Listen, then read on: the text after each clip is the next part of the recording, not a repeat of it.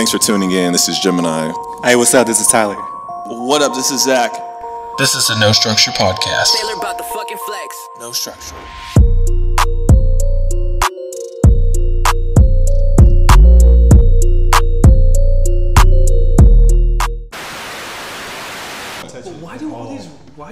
Rappers keep trying to get Joe Budden to rap against them? Like he's clearly told you guys he doesn't want to rap, but yet you all are trying him. Sci High, Game, but- fucking uh, Eminem. Like he he doesn't care about rapping anymore. But think about what kind of that would get a lot of attention though. that would. A lot of If people Joe would be- started rapping, like if he got into a battle with one of those guys, I think that would get.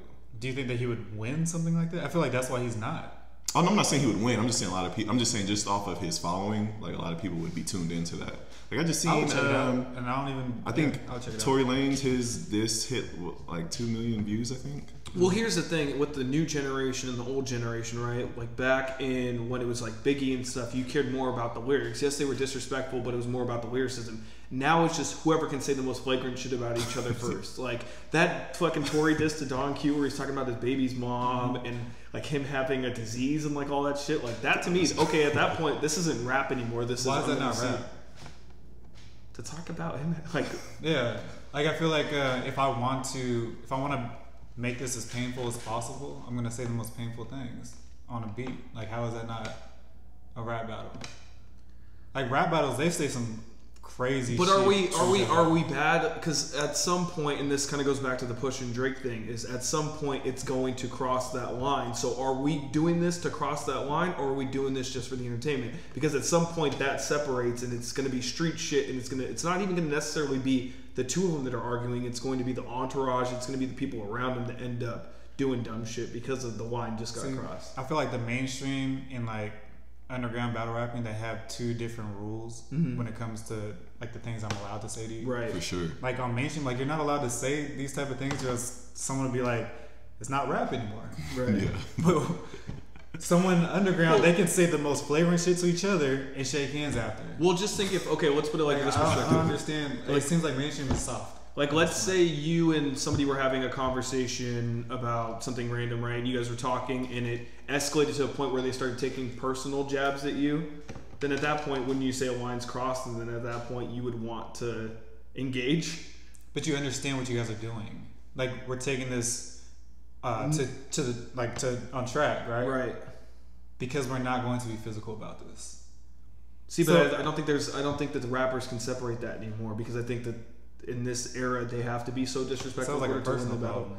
Well, I I think it's not just a single rapper. I think it's all of them. Like they feel like they have to be as disrespectful as possible to get the attention of the masses. But at that point, they're crossing a line, and they don't realize where that line is anymore. I think- I think the internet blurs that line a lot. And I think the hard part with that too, I think you're right, Zach. And the tough part is, I think two rappers don't necessarily have the same lines crossed. Like for example, when I've heard uh, Pusha T do an interview, and he was saying when Drake mentioned my fiance's name, that crossed the line. Mm-hmm. But some people feel like, well, he literally just mentioned her. He didn't disrespect or Right. Mm-hmm. insult her, anything like that. You know, so I think that's another. But then- with those. Push did explain because a lot of people were at Push's head about, hey, you shouldn't. Why? Why are you so upset about that line? But he said that there's a stigma with Drake that if he mentions a girl that has a stigma that he probably did something with her in the past, and he's not going to play that.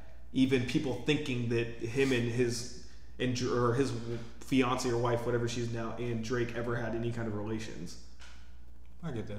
Yeah, and then I get it, and I love Push's thing about when it comes to beef, you just burn the whole house down. Mm-hmm. Like he knew, But- he knew going into that Drake beef though that it was going to escalate past the point of just rap, especially if you're talking. But no about, one got hurt.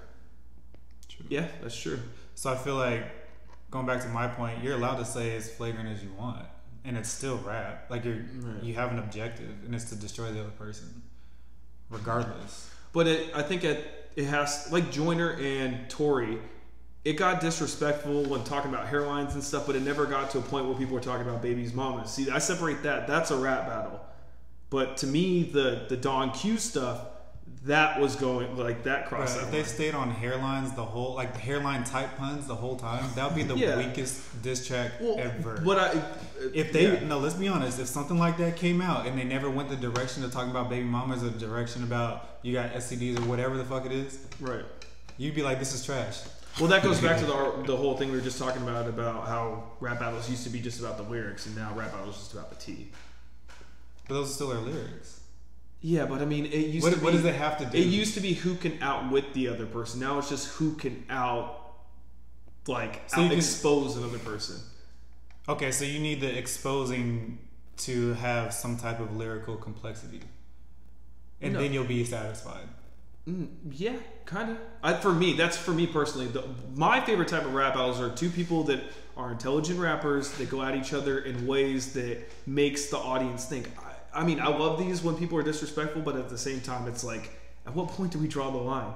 Like, if you guys are not going to square up, or somebody's not going to get hurt over this, then what's the point of going that I, disrespectful? I don't know though. I, now that I'm thinking about it, a lot of the most famous diss tracks are like very blatantly, flagrantly disrespectful. yeah, what's yeah. the beginning of Like uh, Ether, hit him up. Wait, what's the beginning of hit him up? Fuck you, fat motherfucker. So I I fucked fucked you, yeah. bitch. I fucked Or your where. Jay Like, said- come on, man. Jay He said that he left like the, the condom on Nas's baby mom. Yeah, Nas is saying, yeah. Nas But telling see, Jay at that got point- sucking lips. But at that, Like, at- like- but see, at that point, that had already crossed the line. Like they had already, they already knew that there. Here's the line. We're gonna go past this line. Like I feel like an old rap beefs, there used to be a line, and then But the- those now were old, though. The line is keeps getting. Like, don't think that think there is a about line. think about uh, No Vaseline. Um, Ice Cube was like Eazy's dick smells like MC Ren shit. But that was that was real beef. Like that was real street beef that, that they were involved in. Tory and Don Q are not in real street beef, but it's going to turn into that because they're talking about babies' moms and diseases and shit like that. I just feel Like like, at what that's what I'm saying is like you can take a little rap battle like that, but it's entertaining to all of us. Like I like seeing them go back and forth, but then it's gonna end up with somebody getting hurt because they don't know that line But when was the last time somebody got hurt in a rap beef? Like the, in a like a mainstream rap beef, like uh, two actual songs, right? Yeah. Mainstream songs, and those two artists, someone got hurt. When was the last time? It's been a long time. I'm sure we could find something, but yeah. But, that's yeah. mainstream though. Like I'm sure there's a lot of people that are not quite mainstream that yeah maybe does Well, have there's, but like- like Tory Lanez mainstream. Well, there's stories, but there were stories that Tory Lanez also got the hands put on him by OVO at Coachella. You walked into the wrong dressing room. I mean, that's, that's what I mean. So that's what I mean is we don't know if these guys because that's not common knowledge. It was something that people you know Oh. did their facts on Twitter and stuff and deduced from what they were finding because of some lines that Drake said and like the timing of everything. So maybe people are getting their hands put on each other. We just don't know because they're not saying it. Yeah, maybe it's warranted. But I will, I, I will say, Tory is uh, two for two so far. Hey, I'll Tory, give it to him. who do you guys think is the most along the lines of beef? Would you say like Pusha T is the most feared among rappers? That's a good question. Um, I only brought him up because Okay. he's in the most recent Mm-hmm. beef. I definitely think he's definitely up there. Push is definitely going to be up there. Um, Game could be up there, depending Yeah, on just- who. I can see Game being there too. Just be going back to kind of what we were talking about earlier. Like he, he wouldn't stop. Yeah, Like, and how much have- information he has too Yeah. on the inside. And I he's think, not uh, afraid to say anything. at this point. I think uh, Jay's kind of got a like a stigma to him, like uh, don't try him. True. I don't think anyone really wants to try him at this point. I think he's Like, become. you're not getting no I think if- off of Jay Z at this if point. you if you would have dissed him like five years ago when he was still rapper Jay Z, then I could see that. But now that he's like bigger than hip hop and everything, and like Yeah. what he's doing outside of hip hop, it's like you're disrespecting the Godfather at this point. Yeah. You can't do that. yeah, he's not really Yeah. active in it right now. No, not at all. Yeah. But yeah, that's I can only see. Uh, yeah, push and game. I can see people being scared of Cole though. Not because he's ever proven that he could do it, but just they know his level of lyricism. They wouldn't even try. I've heard. Pe- yeah, I've heard people say Cole, and that's kind of yeah. It Kendrick. Was, I He's, think I put him in the same category. It's- That, that's surprising to me because just I mean, haven't we haven't been able to see those guys in that He, element. he got Big Sean out of here with one song.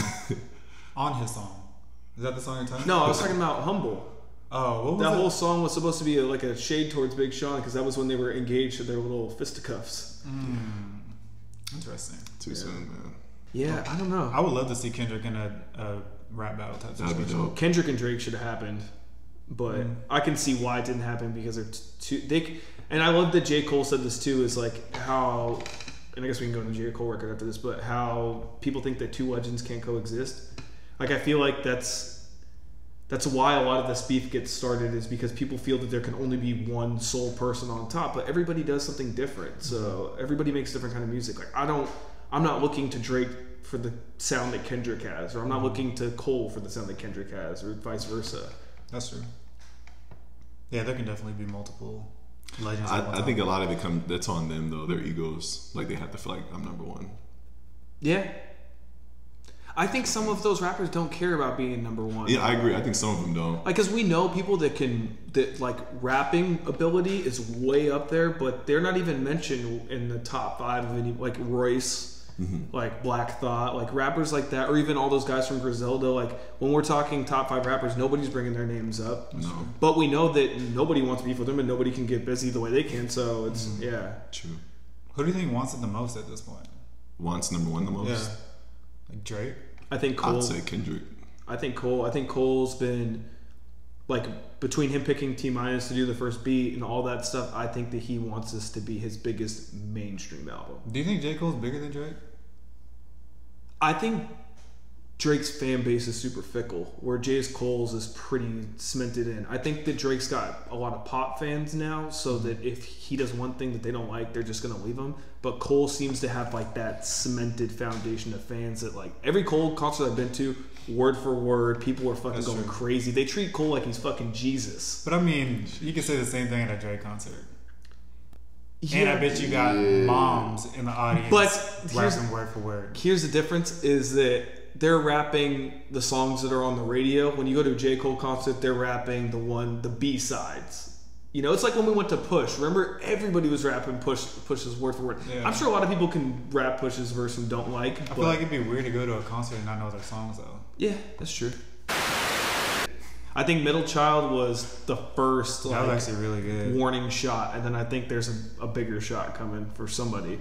I don't know who it is, but Yeah. I think I think Cole's gonna decapitate somebody here in the next couple weeks. I, ho- I hope, I think hope going who forward is, uh, in 2019 and going forward, I hope the shots. I wish they were just more direct. Like let's not dance around it. Let's Like just get rid of this. Oh, so you're, promo- Let's- let's so you're promoting names. violence on Jemini? let's just let's drop names, man. If you got a problem with somebody, let's just call At them this out. at this point, it's got to be. It's like That does sound like a mature thing to do. like, I mean, because because you got into you said like middle child was like the like the first uh, shot of the warning, It's just like a, a one shot, and I could definitely hear some parts where I was like, okay, you might be talking about so and so, but I was like, I just want you to confirm it, like just. he was talking about Kanye, I know. I thought. So, I, I kind of figured that. and I feel like there's a bigger shot coming at Kanye somewhere down the line. Yeah. I think that the whole Kanye and Cole beef. that They've they've been beefing for years. Like it's this has this is not anything. I wouldn't necessarily be say beefing. They just didn't like each other. Do you know where that stems from?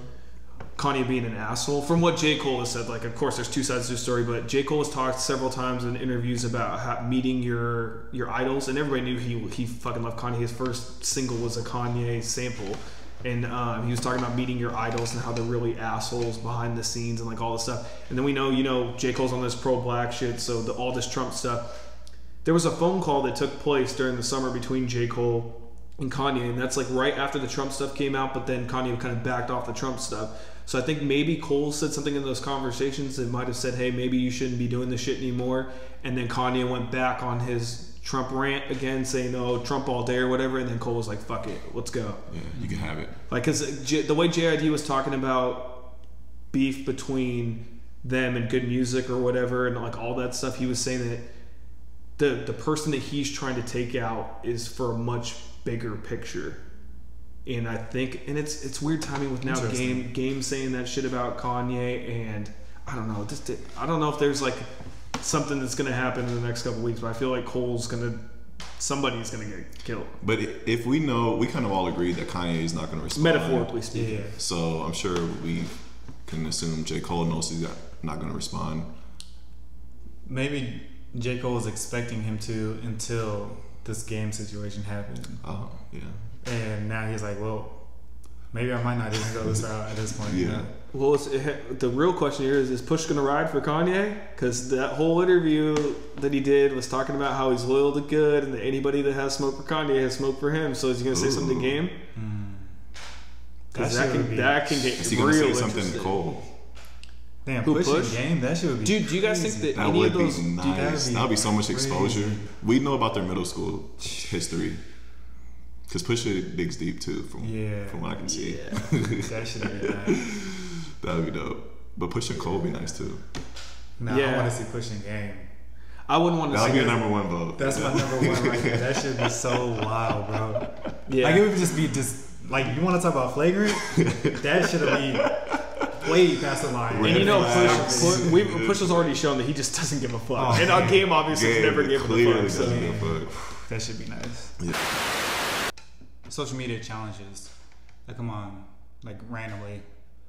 Like for example, the 10 year challenge was one of the last social media challenges that came out, Yeah. and they were saying like, uh, "Oh, Big Brother's using this to enhance their facial recognition th- things." Or Man, whatever. if I you seen don't that think, conspiracy. If yeah. you don't think that the government already has all our faces, I get why they're doing it for the 10 year challenge because then they can identify people from back then now. Mm-hmm. Like they can see where you've changed. But bro, Snapchat filters, Instagram, all that stuff, they're taking all of our information, all our, our fingerprints on our iPhones. Like, Yeah. At this point, it's like, you guys can just have it. like, Yeah, yeah, you guys have already taken most of it, so just fucking take it. I got shit to hide at this point. Yeah. That's It's what like, yeah, you guys it. know everything. You're probably You watching me through my fucking phone right now. I'm like, if you don't have any, if you're on the internet that much, you shouldn't be doing anything illegal. Yeah. Like, just Yeah. don't put yourself. You can't in get away with shit on the internet. No, you can't. business. Hey, my question for you guys. We'll have that though, is, conversation off. off. How do you how do you guys think that this is gonna play out where people blindly follow these challenges? Like everybody just wants to be a part of something. They do. Yeah. Like but even the Drake challenge or the uh, Shiggy? oh no, the whatever uh, in my feelings is there. challenge. In my feelings, there you go. And hopping out the car. Yeah, I don't even dance, and Right, that shit right had me dancing. But but see, my thing is kind of looping back. I don't think every challenge has to be government issued. I think there are some that are genuine. No, no, no. I'm not saying. no, I get what you. I know, I know, get what- I but know, I know, I because there is a conspiracy with Yeah, every there's- like challenge that yeah. comes out. Oh man, they're just Well, doing with this. anything. But it could even be like they're doing this to distract us from this. I'm like, bro, somebody probably just wanted to like start some go. Like people just like going viral. I get that 100%, and I agree with you. My thing though is, what happens if someone does exploit these challenges? Ooh. Because yeah, they could naturally just be natural fun, like it just comes up whatever. But if someone wanted to take advantage of this, for example, if the 10 year challenge thing was what the conspiracy says it is, like no one would know anything. Yeah. right? No. And people are so willing to be a part of it. It's almost like you could artificially generate challenges. You know, you can just make a lot of challenges and see which one sticks and have a agenda for each one. It's just crazy to me. The reason why I bring this up is just crazy to me how uh, how willing and how fast people are to which it I guess in their defense it does seem innocent, It does. but it's just like the fact that everybody like I'm sure there's people that do every single challenge. Yeah. Oh yeah. Ice bucket challenge, uh, in my I feeling challenge, ice bucket uh, challenge You know, like Yeah, every single yeah. challenge, and it's almost like a, um, it's almost like they're being conditioned to play along in these games, and at Yeah. some point. If I'm an innocent person and I'm thinking I can uh, exploit these things, imagine somebody who's Who's has got the bad money intentions. and, you know what I mean? and money behind it? exactly. Like, That would be. that's I don't fuck all with you, social media. all you like, I need just to do, don't. all you would need to do is basically just tell 15 social media influencers to do this, and then it's a Just give them a little hit. check. Look at Shiggy, like he took in my feelings and fucking skyrocket. Everybody knew when they heard Scorpion that that was going to be a hit, but not like the way it was. Like that Shiggy challenge took that into a whole nother fucking stratosphere, Yeah. and it even resulted in rappers trying to follow that formula of I'm going to make a song and I'm going to get Shiggy or whoever to do a dance, and hopefully it pops. I think that was a bad move by him. Uh, well, it wasn't, bro, Shiggy or- Yeah, by Shiggy. Let Shiggy go. I've seen so many videos where Shiggy looks unhappy as fuck, and people just have the camera in his face telling him to dance. He just needs to go to an island somewhere and just kick it for a year and just leave. That's why alone. I feel like it was. It wasn't a bad move, obviously, because if Drake is gonna put money in my pocket, duh, mm. I'm gonna do it. For sure. But like that, you also have to understand like that is your image now. Right. Yeah, I, I, I almost You become I, the I dancing get I get where you where you're coming from, but I can't feel bad for him for doing that because you, you kind of knew what you were doing. You wanted Yeah. to go viral. You wanted to get be famous for dancing, and so people are going to come up to you and Well, ask you to dance. So the, like, the particular video I'm talking boy. about, the particular video I'm talking about is. Are you guys familiar with Dave East? the Yeah, I know Dave East. He he's he looks like a pretty intimidating guy, wouldn't you say? Sure.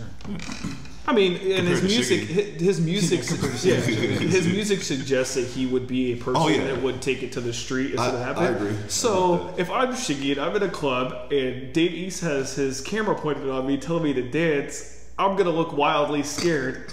And it's gonna look like That a It, dude, they literally had the camera on him and they're like, dance, dance, and he's just like sitting there looking at him, and then he fucking finally starts do, doing his little dance. I was like, It's not dude, I- funny. I, shouldn't laugh at that. Wow, that's yeah, crazy. that's fucked up. But like you said, he that's what he wanted. I mean, he wanted. Imagine that, being in uh, that situation. Like you're not even getting robbed. That's like worse. Well, maybe if you're dead. I'd rather tell my boys I got robbed. Yeah. they made me dance. Well, they made me dance.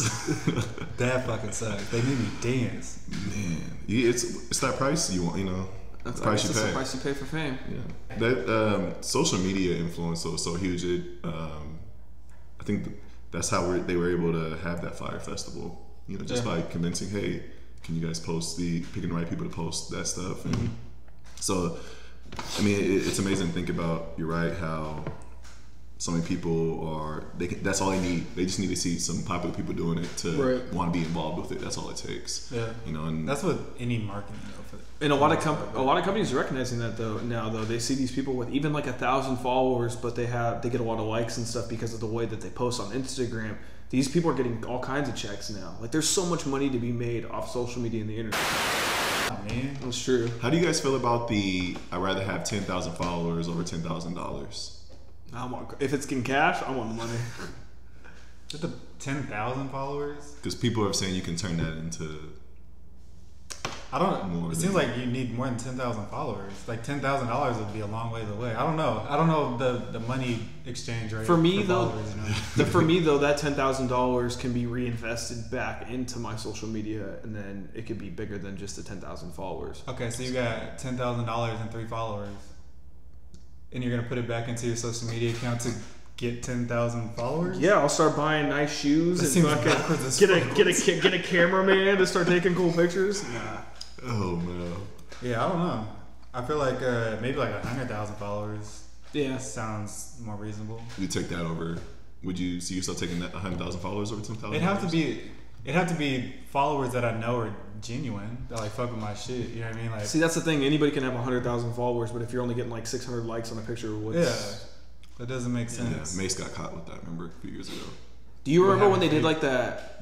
Uh, yeah, followers? yeah. They like Instagram did like a cleanup, like removed all the fake I remember that. pages. Hell, people lost Mase went from like two million followers to like forty thousand. Which is disrespectful because it's fucking Mase, bro. Mase is one of the greats. All right. he is man. He might have done some fucked up shit in his life, but you know what? He, ruined that reputation.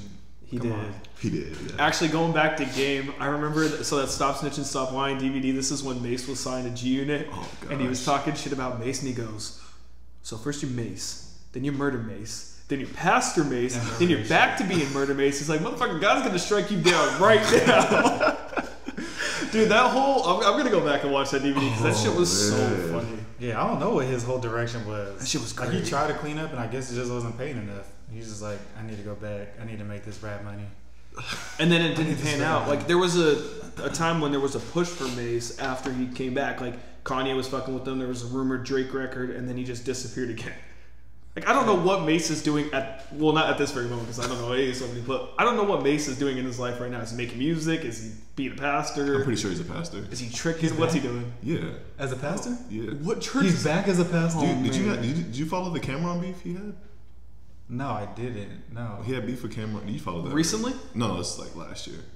Oh yeah, I remember them trading. But then I was like, man, I don't want to see Cam'ron and Mase But arguments. I he, he, he did like these hour long interviews, and he kind of described it was I'm water. So whether it's an ice cube or whether it's snow or it's a cup of water, I'm water. So stop trying to put me in a rap. I'm a rapper and I'm a pastor. That's some. That's a so hard. yes, I have a that's some Harlem shit. but I rap. Okay, okay, I agree with. I I get what he's doing with that. I'm glad you did because I did. no, I get that. I get that. Like my my only Oh, thing though man, is um, I feel like your your stages or your the characters you want to play in life can't contradict each other. That's yeah. That's, That's why I my didn't only get it. That's why. Yeah, you can't get go and talk about bitches and then Yeah. go tell Yeah. your choir on fucking Sunday morning that you know praise Man. Yeah, God. that's why he does it, man. He's like, I really need to get forgiven, so I'm gonna, I'm gonna personally forgive myself, and then I'm gonna go back out, hit the ratchet again. you feel me? Yeah, it's funny though.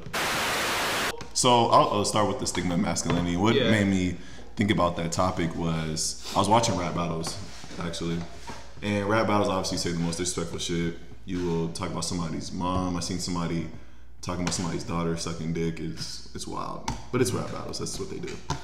But one of the most the most one of the biggest reactions you get out of the guy getting clowned on or getting dissed is when the other guy says, "Oh, look at him. He's emotional. He's being emotional." Yeah. That's like the most disrespectful shit. This made me think like that is a really big insult. I think for most men and I don't know. It's just um, it's it, it's amazing how you can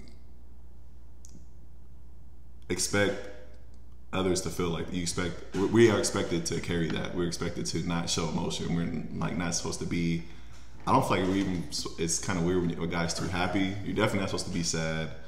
You know if you're mad it has to be more of like like you're gonna whoop somebody's ass you know what i mean? So um, i don't know i'm kind of just going off That's a good point though, because especially like in roast sessions, like with just like the homies or something like that. Like I've been under fire, and they be like, "Oh, you're sensitive." I'm like, "But I'm Yeah. not." but then it's like I'm in the situation where I like, I can't. Like obviously, sensitive is bad in the situation. Even sure. if I am or not sensitive, me arguing that I'm not sensitive makes me look sensitive, which is bad still. You know what I mean? Like, so I get that. Like being sensitive is not something that a man is allowed to be. for sure But the funny thing is, is oh, I notice a lot too when people say like you're argu- not arguing with somebody, but you're clowning on somebody, and they say you're getting emotional. That's usually just a defense when you say something back to them. I've noticed Yeah. that. Like if I say something back to you, you're like, oh, you're just being emotional. It's like, nah, bro, you might have just crossed the line. Is that being? I don't know if that's being. But in that situation, I feel like their words would not hold weight. I feel like it would hold weight if I said something to you and you said something back to me, but you fumbled it. I'm like, yeah, you're hella sensitive. yeah, I agree. The, the calmer you say that someone's sensitive, the harder it hits. Well, the cal- if you argue with somebody calm, that will drive the other person nuts. If you're just like talking like they're yelling at you and you're just talking like this, oh man, Because- and oh I- man, and I- it's fucking beautiful. And I even feel like that It's so comes good. back to like the nonchalant. I don't care. Yeah. Like when you're able to just be calm, like oh, like, like I don't care. You But know, that like- takes a lot of patience because th- th- I know there's a lot of things that trigger me where I'm like, should I have an emotional outburst right now or should I just keep it chill? But I also think that people also don't know the difference between being emotional and being passionate sometimes too. Like, That's a good point. for example, um, I was at what was it? We were doing like brunch or something, and um, I was having a conversation about uh, the NCAA play, paying college players, and I was passionate about it. You know, I believe those player, players should get paid, and I was you know saying passionate things. And then this person turned to me, not the person I was arguing with, somebody else, and was like, "I just think you're way too emotional about this stuff." It's like emotional. I'm, I'm not being emotional. I'm being passionate about something that I, I care about. definitely get mixed up. Yeah, it's like, and you should you should be passionate about some things. Like there, we're on we're in this world for more than just to be selfish for ourselves. We're supposed to care about other things. The person that pretends that they don't care about anything is usually the person that cares the most about everything. I agree. It's um that's an interesting comparison on the draw the emotional versus passionate because actually just yesterday I seen a video clip of the so the NBA All Stars Oh, announced, you're- yeah. and then Rudy Gobert from the Jazz. Right? Yeah. I don't really watch him much, but he was upset because he didn't make the All Star game. And they asked him about it, and he started like crying. And like, he's getting made fun of. He's a grown man. You know, he's was like seven footer, or is he close to seven Yeah, feet? he's, yeah. So it's always too big to be crying. That uh, he's a man anyway, so he should be crying. But to me, that was passion. It's like, bro, he really cares. Like, like, cause the All Star game, I don't know if you even get like a bonus for this. I don't think that's like a money thing. It's just like, bro, I feel like I'm good enough to be. I should have been voted as one of the top players in the league. Yeah. I'm like, I'm Like, sad that you guys didn't see me as Your that. dreams are crushed. Well- yeah, because it's a fan vote first. First, the, or the fans vote in addition to the NBA coaches. So it's mm-hmm. like, as a NBA player, that's that's who you're playing for. You know that, that that's all you're trying to please. So if those people don't see you as one of those top players, I can see where he was coming from. I'm not saying I would have cried, but it's like I don't like. There's some people, uh, NBA players. You've seen. I don't know if you've seen the Warriors. Draymond and uh, what was it, Iguodala? Yeah, they were like making fun of him about it. Isaiah Thomas had some comments about it, and it's Yeah. like, bro, he just cares that much about his, you know, Well- his life, his passion. Here's my thing: is people, especially when they're making fun of stuff on the internet, forget to put their like their human emotion in it. Let's take away the fact that Rudy Gobert is a basketball player, and let's just put him in an office, right? I've been working hard for the last eight months. I'm up for promotion. Somebody else comes in that maybe I don't think quite deserves that promotion, gets it, and I don't get that. I'm gonna be upset about that, right? So what's that any different just because he's a basketball player? He trains every day, he works hard, he's been busting his ass, his team is doing good. Why shouldn't he feel passionate about wanting to be an all star? So I don't know. I just think that people don't. They forget that these people are humans too, and that they have human emotions too. And it's like just because he's a basketball player doesn't mean he can't have the same passion you have for serving a ten piece at Wendy's. I want to touch on this, but just a little bit deeper. So that is a, a situation, right? Let's be clear uh, clear right now. Girls are allowed to cry. For sure. Guys Yeah. are not. No. There are situations. There's a situation where a guy could cry. A guy can cry in a winning situation, and it's accepted. Yep. For Oh, yeah. example, like if I just won a marathon, I can cry. Yeah. If my son uh, just scored 30 points in his basketball game for the championship, I can cry. You know what I mean? Yeah. In winning situations, you're Yeah. allowed to cry. Like a wedding. A wedding, I yeah. can cry. Yeah. Um, in a losing situation, you can't cry. For example, the dude that did not get into the Hall of Fame, hmm he's getting made fun of because he's a loser, Yeah. a loser, which is fucked up. That but is. that's that's what it is for men, Yeah. and that's something that we have to realize. Like that's something that we live with. You We know what I do, mean? yeah. And it sucks. Another example, like watching a movie, Mm-hmm. crying during the movie. Dude, the older I get, the more choked up I get at movies. Man, Oh, you're telling dog. me, bro. I swear to God, I just telling had this with uh, Boyz n the Hood, bro. Really? Boy, I swear to God, when Ricky got shot, See, I I'm about to- to I, I start tearing up I every was time Ricky. like, I'm about to fuck up right now. that like shit about your crying, and that's my fault, and I shouldn't do that, right? And I've been, it's bad though. I've been watching that movie since I was a kid. I know all the words to it. I know everything that's gonna happen. That stuff happened. I, just, I literally just watched that movie. and I was like, nah, man, but I that's started getting teared that's up. a classic one that you should cry over. Like Ricky is one that you should cry over. You should cry over uh, G Baby and Hardball. Like those are deaths that will But always it, it doesn't matter what you choose to cry over.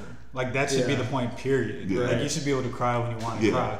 Bro, my, I get I thing, get misty eyed at movies all the time now. my thing now is like, especially when I'm watching, like I will not let a tear come out my eye. No. I won't. I don't know if it's because I'm embarrassed. I don't even know if I know how to cry, bro. Like real shit. Like I, let's see. Last time I cried, last time I cried, it had to do with something with my son. But it was such a private situation. Right. Like I feel like being around someone, I don't think I'd be able to. Like real talk. I like the point that you're making because this was something that I was thinking about when we posed this question in the group chat. Is that um, fuck? I just lost my train of thought. Nice. God damn it! The conditioning that we have to not cry from a baby is ridiculous. Like, It is. Um, I don't think that I know men get it because you're told to be Oh. tough. I don't think Okay, women that's what I was understand how hard that is. They don't, I don't think so either. No. like at I all. don't think so. So this was the point I was going to make. So you guys are, you know, the song, and I put it on the playlist. But "Musiq Soulchild," "Teach Me How to Love," Mm-hmm. right? That's kind of the way I was. Ra- I was raised by women, so I'm naturally going to be more emotional than I would think most other Oh, you're males. emotional. I did. Hey, you, you can't keep what you don't reveal. We're in jail, right? Um, but you know, I would say I'm a little bit more emotional than other people. But at the same time, like the values that I learned from my grandpa were that you weren't supposed to be emotional. You were supposed to keep everything inside, and that's why I think we have even. And this can go back to music or whatever. But there's so much beef between people now because everybody is trying to be Mr. Macho Man and prove themselves every time. And we bottle all these emotions up. We get drunk. We go to the club. What's the first thing you want to do? Somebody bumps into you. You want to scrap. Like, like we. That's not good for us as guys because then it just creates violent situations all the time because people don't talk enough about how they feel. Ego is real. Yeah. Emotions are real. There's a time and a place for both. Right. For example, you said like going to the club, you're drinking, you bump into somebody. Your aggression is going to be up anyway because you're in a crowd. Like that's Right. natural. That's not a time for you to cry. Like not, No, not no. necessarily cry, but it's not really a. Actually, let me say this: when you do go to a club and bump into somebody, how often is it that you're ready to fight somebody? Oh, I wanted to smoke last weekend when I got bumped into some. Well, But no, I let's be real. want to smoke. Let's be not. real. Let's be real. Like out of like, because I can say for myself, all the times that I bump somebody, I would say it's ten percent that someone's like ready. You know what I mean? Like Yeah. all the other times, it's like, oh my bad, my bad. And And so it- I wouldn't say that it's all the time when you're bumping somebody. Well, uh, uh, it was to more of a bigger point of just having pent up emotion. I think that we repress so many things that in situations like that, it will boil over because you already have all this repressed emotion in you. You think that's and then you connected? in. Yeah, I think I definitely think that a lot of people, like uh, people's favorite thing to do after a long week at work is go drinking, right? So you have all these pent up emotions from your week, and you're looking for a way to get to get rid of it or to release it, right? So you go into these situations, you get drunk, some shit happens, then you get angry and you start yelling, and then things happen. I think it's because people don't process enough emotion. I guess we just let See- it build up. A, a guy is allowed to be emotionally angry. For sure. They're not allowed to be emotionally sad or emotionally open. I get I feel like those examples don't show that. But I'm saying that the sad emotions that they have, because they're bottling up so emotion, so many emo- so much emotion, and they feel like they're ready to explode. That that angry moment might be what tips it over. Like that's all a build up to that moment. And I think that's why a lot of guys are on edge all the time. I think that we don't talk enough about how we feel or like what bothers us, so that it all builds up and then it ends up spoil- just spilling over into a bigger moment. I even feel like there's uh, many situations where uh, men have disagreements, and I feel like it all, a lot of times it boils down to someone's feelings was hurt. But as a man, I don't think you can tell him, "Hey, man, you hurt my feelings." Yeah. I think you looked at as you gonna look at being a weird. But um, definitely with the pent up emotions, I get it, and that was a great example you brought about being raised in a by uh, mainly women. Yeah. Because for me, it was like I had my dad, and my dad to me is like the ultimate macho man. Like the only time I've seen him cry was at my grandma's funeral, which is his mom. Yeah. You know, so like that was the standard we had growing up, and so like for us, like for my brothers, like even by the time we were like 14, 15, like somebody was crying, like you look like we made fun of you, like you're a sissy, you're this and Right. that, you know. So You're a bitch. yeah, that's Yeah. pussy, you know, that, along those lines, yeah. so, It, it sucks, man. Yeah. Like I, I, I don't know if I wish it was different because I'm so used to this. yeah, yeah. I couldn't imagine it being any other way. Honestly. Yeah, if I cried a lot, I feel like I would be baggage, which sucks because Yeah. crying is natural.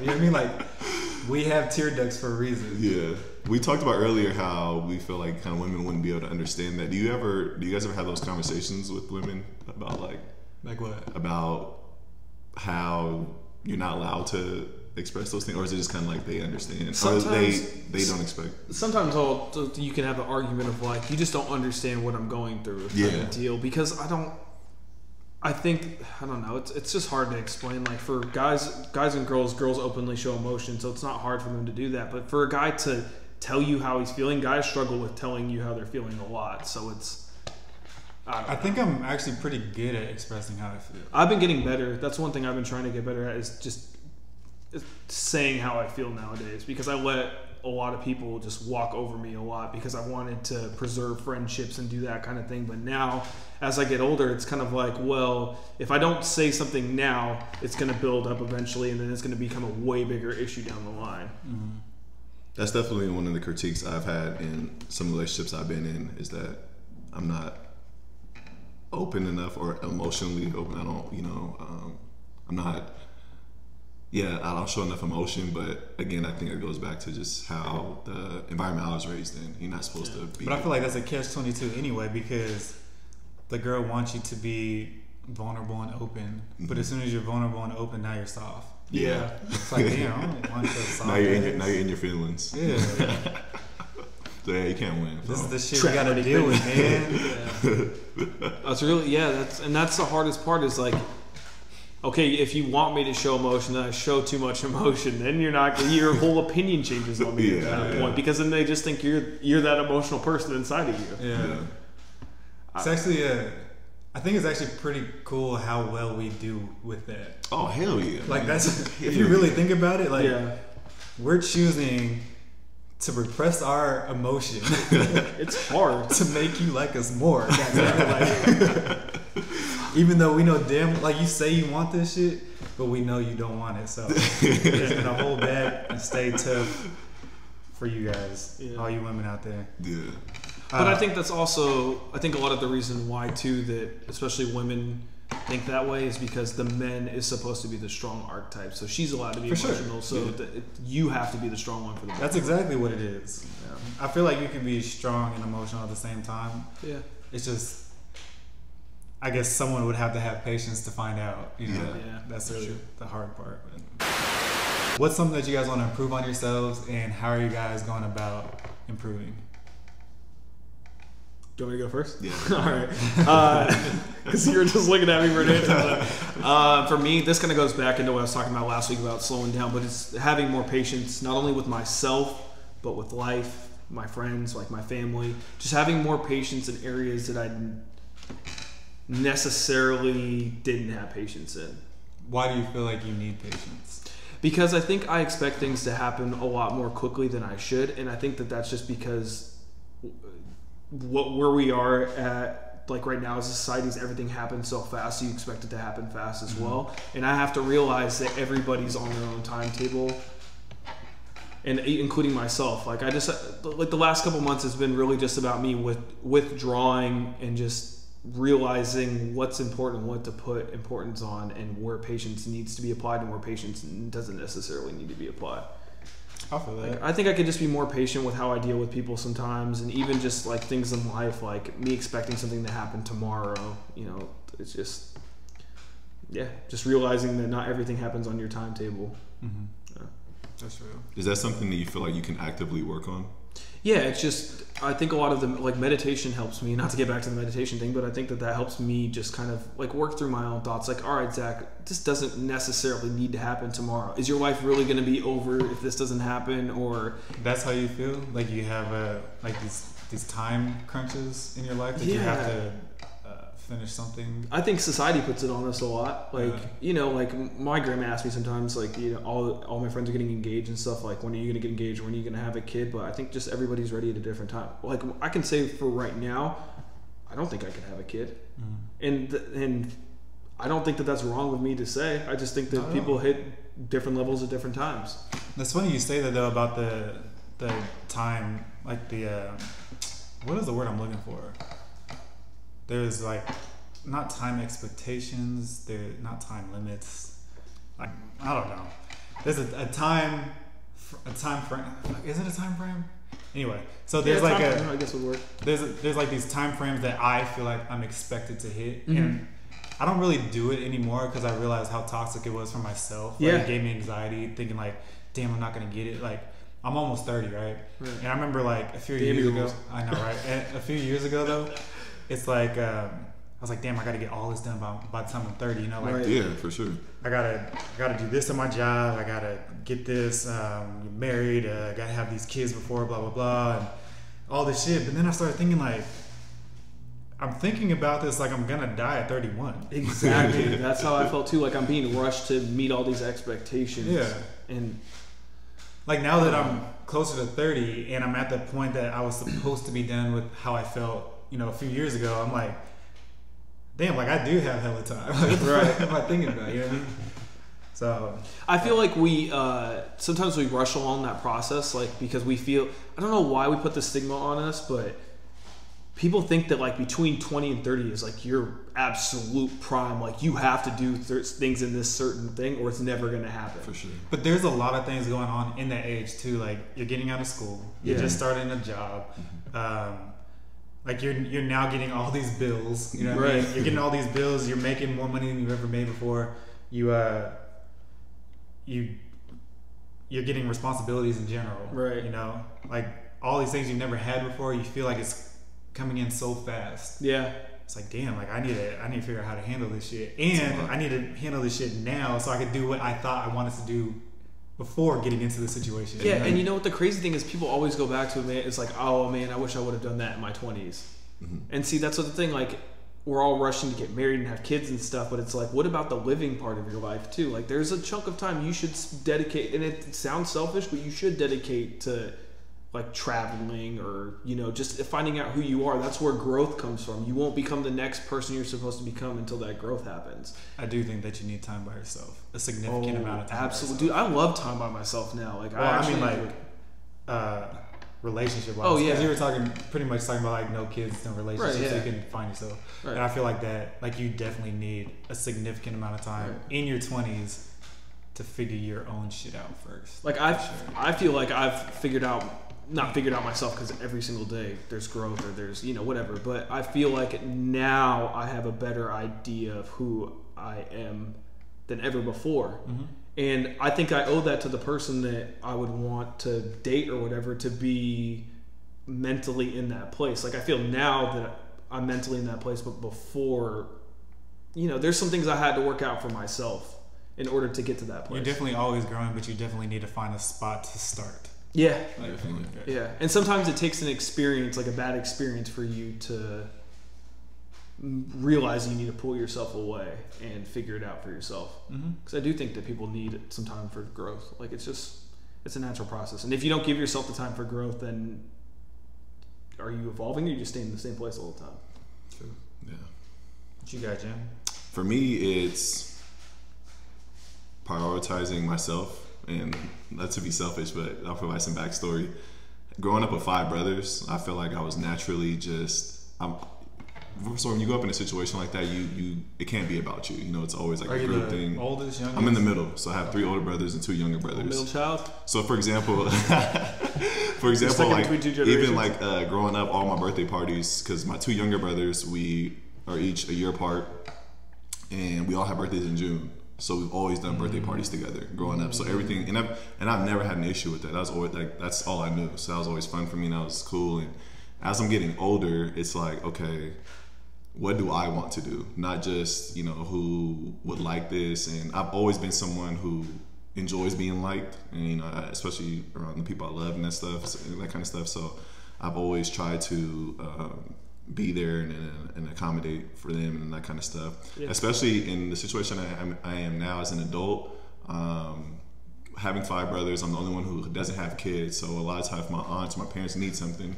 they'll ask if I can help grandparents, and I don't mind. You know, I like doing that kind of stuff. But at the same time, I want to start doing like I want to start making sure it's what, what do I want to do? Do I want to be over there for three hours, or do I have something else I want to do? And a lot of times, like I would agree to go over here, even though I already had plans to do something mm. on my own. Starting even with this podcast, I know that when we lock in a time here, that this is my priority. Like I'm letting everyone know, hey, I can't do it this Saturday. Or I can't do it this day because blah blah blah. You know. And this is just one example, but anything that comes up now is making sure it's okay. Not just agreeing to it because I have the time to do it or because they're asking me to help, but is this something I really want to help with right now? That says something about you, though. Like how generous of a person you are. It is, but but sometimes you can I can do that to a fault, and so I'll be unhappy. I'm doing I'll be, um, for example, my uncle one time had tickets to a Seahawks game, but my grandma needed to move that day, and instead of like trying to call around and ask someone else to do it, you know, I ended up going to help her, and that's obviously a decision I regret. I'll be honest. like, I bet your grandma appreciates it. I don't go to Seahawks games a lot, you know what I'm saying? And so now I'm at an age now But where like Zach said, like your grandma appreciates And it. it's Oh, for in, sure. in that case, it's your grandma. But I, with what you're talking about, I struggle with the same thing too. I mean, I agree to do a lot of things that not necessarily. Mm, how do I word this? Not. I agree to do things sometimes that I wouldn't necessarily want to do, like going out or something, right? Like I always let people pick where they want to go and the music that they want to listen to, but it's like at this point it's like I need to be selfish too. I'm we're all going out for a good time. It's not just mm-hmm. your good time and I'm tagging along. Like it should be my good time too. So I've been trying to focus more on saying no a lot more too. Like, nah, that's not for me. You guys go have a blast. I'm just chilling. You know, just stuff like that. I mean, I feel same the same thing you're talking about. Sometimes I feel like I'm I give too much of myself to other people and sure. I don't reel it back in. Mm-hmm. and that, that's and my biggest thing is not in, not only saying no, which I, I need to be clear about, but I just try to provide an alternative. Hey, I can't do it this day, but Yeah. you know, can we meet up this day or that? You know, and if that doesn't work, then it doesn't work. But that's better than that's like people. my that's my way of trying to move forward with this and, and trying to make sure that at the end of the day I'm happy. You know, because I just at That's the- definitely sorry. to interrupt you. Oh, on your go. That's a good way to do it though, where it's like, I'm not saying I'm not helping you. I will help you, but we need to compromise. It has to be. If you want me to help you do something, you need to work with my time. Mm-hmm. So yeah, I, I fuck with that. Yeah, I agree 100% with that too. And it's that's just so hard, especially like I, I'm, I can only speak for myself, but that's hard for me because I've always been a person that's given so much to everybody else that it's hard for me to be selfish without thinking that I'm being selfish. For sure. Like it's hard to separate that emotion from what I'm doing because in reality, I know that it's good for me to be more selfish. But to the outside world, it might look like I'm being I'm being selfish for my own reasons. When re- well, I mean, I guess it is for my own reasons, but I think you guys will get what I mean. Like, I'm not saying no just to be an asshole. I'm saying no because I don't think that that situation or what you what's going on is benefiting me. Yeah, I get it. And for me, it's just I just rather be somewhere else at that time. Yeah. You know, so and just but again, it's just trying to be on having to be honest about that. I think before I would um, try to make an excuse or Yeah. something like that, but it's just being straight up right when I hear about it. I'm like, hey, I, I can't do that at that date. Let's try to do it this date, and you know, work from there instead of just automatically agreeing. Okay, yeah, you asked, let's do it and let's make it happen. You know, so That is the key to that, though, is to keep it real from the jump. yeah. Uh, See, and that's that hard makes it so because much if, easier. if you've been friends or even family or whatever for so long, they're already conditioned to the way you are now that it's hard to take that stigma off of yourself now. Like, oh, this is weird. You're acting completely different. Like, Yeah. why don't you want to go do all this stuff anymore? why don't you want to, you know, help me with this or do that? And then it looks selfish because you, for so long, you have you were you just appeased everybody else, and now people are looking at you weird because you're doing something for yourself. Which they should be happy that you're doing for something for yourself. Yeah, but again, when they get used to you doing all that stuff, it, yeah, I, I agree with you. It, does- it does get hard, and and for me, it's like I have a guilt by even saying. I, initially, I was feeling like guilty doing it because it's uh, come up a few times, and initially there was that guilt of like, damn, you know, I'm not even helping them. But at the same time, it's like this is what I want to do, mm-hmm. you know, and like focusing on that part more rather than and knowing that I have enough history with that person, whoever they are, that they know like I'm an accountable person. But it's just getting them accustomed to it's not going to be on your time every time, and like you're talking about, it needs to be compromised. So Yeah. you know, just getting to that point. So What you were saying a minute ago about someone being used to you reacting a certain way, or Yeah. someone being conditioned to how you are generally, and then getting offended when you act different. Oh, What am I- emotional, some would say. No, well, one of my co- No, I'm saying that that's that's a word that's thrown because I stick up for myself now. Oh, well, that's fuck them. Um, one of my coworkers said that uh, talking about a management situation, he was like, um, "They're only gonna do what you allow them to get away with, Mm-hmm. and that's it." 100. Yeah. Uh, my thing that I want to improve on is um, I'm trying to learn how to be more sensitive and empathetic towards people and situations. I was um, my parents they taught me a lot about you know respecting others, being kind, being generous, and shit like that. But I feel like I've never been trained to be sensitive. Like there's times like I really feel like I'm really desensitized to a lot of extreme events, and I don't know if it's um, movies that I watch or video games I play, whatever it is. I honestly feel like I just didn't have it to begin with because um, the more that I work on it, the more that I I realize I've never felt that, or I never saw it like this before. Like I've never had that in me anyway Right. um, like the thing that I, I try to do to be more empathetic and sensitive to a, situa- a situation would be to like if there is a crazy news story um, instead of just looking at the headline and being like oh that's trash you know what I mean or giving an opinion about something that I haven't really looked into like I I need to read the stories more I, like I need to find out more information I got you. the more information that I find out, the more I get to put myself in their shoes, and Right. that's what I need to do more often. I uh, I agree with that too. I mean, I, I try to do I try to look at both angles and stuff now. Like for example, the um I don't know if you guys saw the viral video going around of uh, those kids with all the Trump hats on that were like laughing at the Native American guy. Yeah, I, I didn't even look into that story, so Well, I, I, I, don't know if I can comment. Yeah, yeah. Well, all I was saying was like to me, looking at that situation, I was like, man, those kids are super disrespectful. They shouldn't be doing that shit. But then there was stories coming out that he like the guy walked into the middle of the crowd, like he he kind of egged it on. So I've been trying to do a better job too of looking at both sides of the story instead of just taking one at face value. yeah, I, I think that's where I, and I struggle with that. I think it's great to even be aware that you know you, you need to be more empathetic, but the part I struggle with is carrying that bias into it. So, for example, you're talking about looking at both sides of that mm-hmm. picture, and like for me, if I automatically see someone with, uh, let's say, a Trump hat, or if I see someone, um, it could be a, a number of things, but my I come in with that bias, and it's like I'm already going to side with this person, and I'm going to look at it from their shoes. But you're right. You do need to come in and try to see where the where the other side is coming from to at least get a better view of the the whole story. I feel like for what we're doing, that's especially important. Yeah. Like having an opinion that's biased is natural, For sure. But bringing in both sides, like playing devil's advocate, I guess, makes the conversation more compelling. For sure. Absolutely. Yeah. And, and you, you need to do that. The thing that kind of set me off to the situation, which made me aware of the fact that I wasn't sensitive to big, bigger situations. Um, I don't think I'm allowed to say the person's name, but um, having conversations about the criminal justice system and about people being in jail for specific reasons or whatever Right. like before this like before this conversation i thought that if you're in jail you fucked up right Right. i didn't realize that it was extremely circumstantial because i've never like i never had to look into it Right. you know I'm, there's nothing that made me have to uh, go into that so some people go to jail because of their actions, but their actions are directly um, linked to them surviving, right?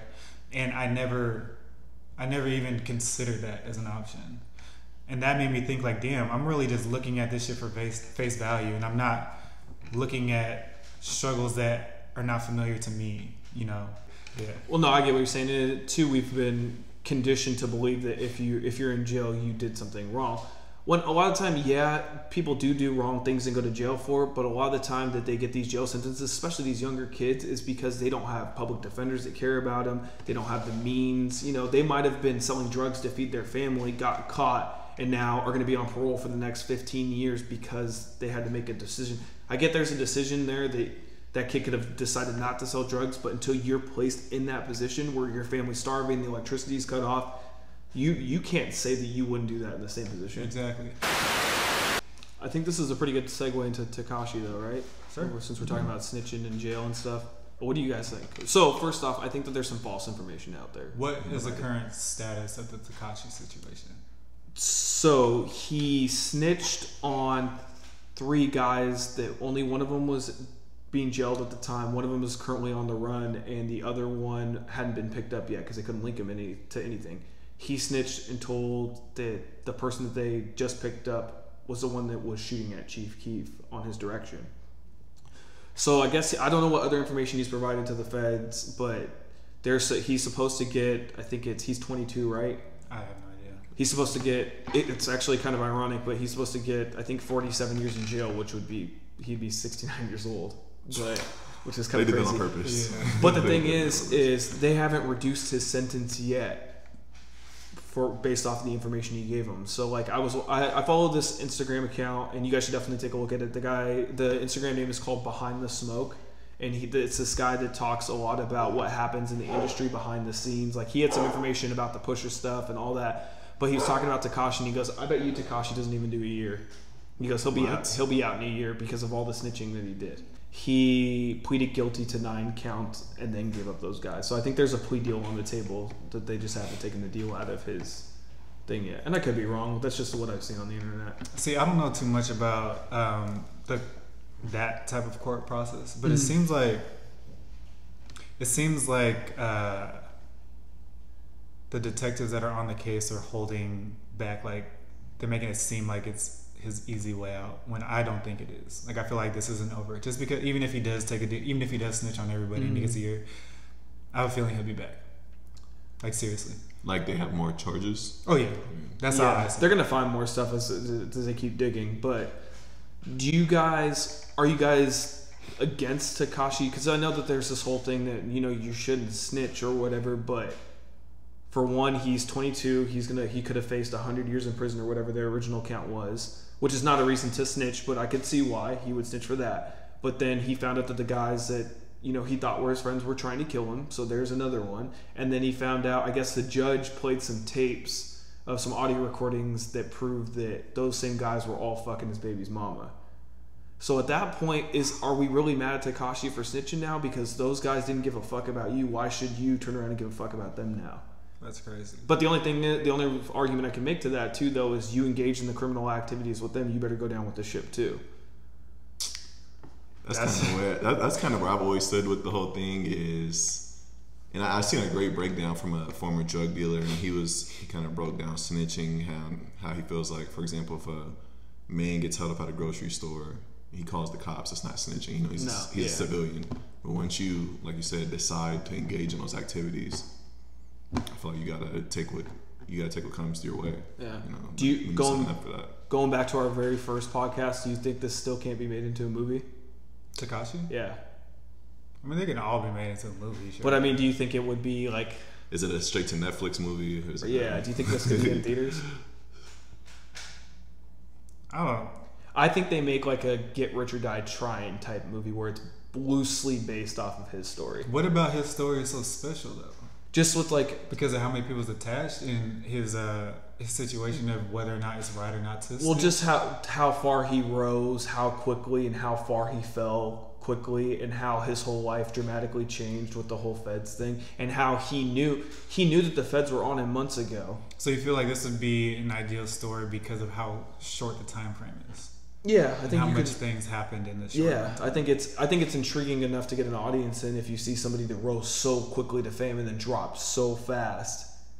And and the minor details that they're not putting out right now, like coming out in the movie and saying like, well, this happened, this happened, and like reenactments of what happened, because a lot of that shit was all over Akademiks page when they were shooting at Chief Keef and they were robbing people, and I think it could be an interesting. I think it could be an interesting movie. The timing would be key. Like when you release that, do you do it while it's still fresh in people's minds. in a You couple gotta do years, it after he gets charged. Like they need to be filming that shit right now. They kind of get you know? My thing is, let, let's say he, you know, he co- cooperates, he snitches, and he does get let out. Do you see any situation to where he could return to rap? Yeah, because rap lets everybody back in. I think that somebody somebody's gonna fuck. I fuck. don't know about that one, bro. No, somebody's- That's a good segue, but yeah, keep going on that. somebody somebody's gonna fuck with him. Like somebody somebody's gonna be with him. Like it's how many people have done really stupid things like to the commute to their own community and all that kind of stuff and they're still accepted. Like look at R. Kelly, he was still accepted and we knew he was or I mean people knew that he was molesting It, children. it makes me think of Ross. Excuse me. How Ross was exposed for. Oh, I think you're talking about Ross Geller from Friends. That's what I thought. Too. I was like, wait, it's like what did Ross watch do? Friends. They were on a break, dude. Oh, what, that's Ross? what it is. Rick Ross. Oh, what did And he how do? he was exposed for stealing someone's identity, and he used to be a hmm. cop Yeah. or CO, but he like puts on this. But you know what the crazy thing about That's a CEOs though right isn't, there, though. isn't aren't That's what got CEOs him like out of. I swear, bro. aren't CEOs like some of the dirtiest cops though? But still, just to be labeled Yeah. as like you know, Officer Ricky, right? That's like Yeah, the most anti-cop. Anything legal enforcement is the most anti-rap thing you can be. I feel like. you know what's but- crazy though is he. I, we got to give Ross credit for how Oh, yeah. he just that just kind of blew over. I mean, at the time it was telling you, huge. dude. You don't think about just- that When- when you think about him, his legacy. I don't think that comes up. Because of the lane that he's in, no one filled that niche of being the boss, like the fat boss. Like no Yeah. one was that. No. And uh, like the marketing, I'm telling you, like that's so distracting. Like there's this this bigger than life, bigger than human person coming out right now. Like that shit is Yeah. distracting as fuck. Fifty Cent hella tried to get back and uh, bring that shit back to light, but Maybe that's an artist you could mention at who should have a comeback. yeah, let's talk about that right now because you just said that um, rap Oh, brings back anybody. Yeah. I don't think that's true because there's a lot of people that flopped that I don't think can ever come back. And this is gonna be an interesting conversation because the name drops are gonna sound like shade. But like Chingy is a good example. Dude, you know when you sent that in the text message, that's the first name that popped into my head was Chingy. Yeah, I don't think he'd be able to be bigger. Chingle- No matter what kind of song he drops, he wouldn't. Like he would have to.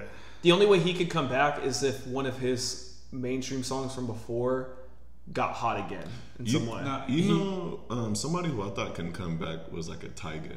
So that's what I'm thinking. Could Chingy do?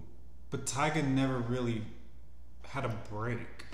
He had a moment though. He was like a joke though, where he, He lost does- Kylie. I still feel like he is kind of a joke, but he's like He's was- like really at that borderline. Now he's more of a giggle than a full on laugh. He was like that. He was like that, like sunken. Shout out place, Tyga though. He had a you huge, know? he had a huge year. I think a lot of social media say, would say he was in the sunken place. I'm also so- getting real tired of that. I was. I mean, I, I never said he was in it, but like he's kind of looked at as like that guy. No, I'm, ta- I'm talking about that Everything term. I'm tired of the sunken place term. Yeah, Just know, because people go through a, a, a bad period in life does not mean they're in the sunken place. What about? Let me ask you this. What about Chingy with the right endorsement? That's what I was gonna say next. Um, if Chingy came back, his he couldn't come back with a solo song. I don't think. Um, he couldn't come back with a solo song and a good endorsement. I don't think. But I think he could come back if he had a crazy artist like Drake or like Quavo or like. I don't even think T.I. be able to bring him up. To be honest, and that's no shade to Ti. I just feel like that just wouldn't fit right. You know. T.I.'s uh, and it, again, no shade to T.I., but his weight doesn't, his name doesn't hold the same weight it used to.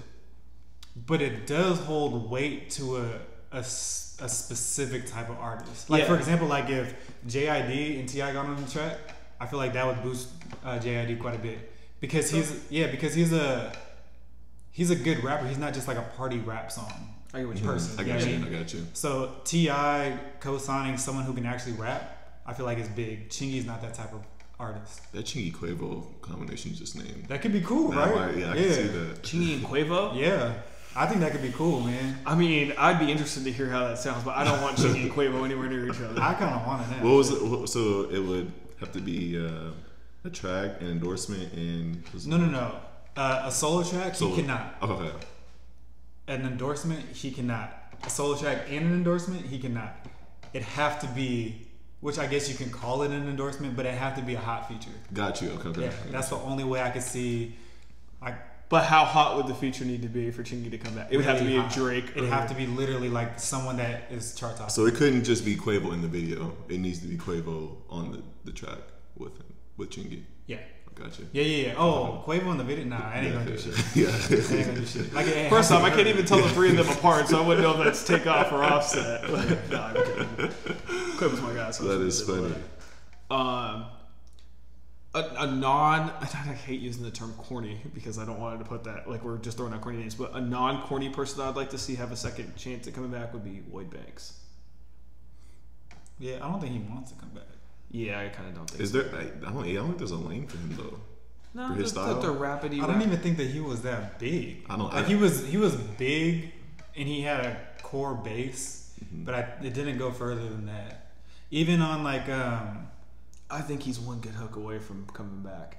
Mm. Lloyd, Not, Banks, not, not. It would have to be sung by somebody else. I'm saying it. Lloyd Banks. I think he's need one. it. good Remember hook one? away Okay. from coming I don't know. back. I don't know if Swae Lee could save him. Okay, remember, I'll give you a perfect. He's actually had a comeback. so this would be this would be a good example. He's actually had a comeback. Remember when he was fucking with Kanye, and he had like Beamer Benz or Bentley come out. Oh, I remember that song. Like he was yeah. one hit- that he was he was dead in the water, but he's one, I, I still think he's just one hit song away from being right back. Nah, that was there. the momentum right there, man. I don't know. And he- Because think about like song. his. that shit was hard. Fab.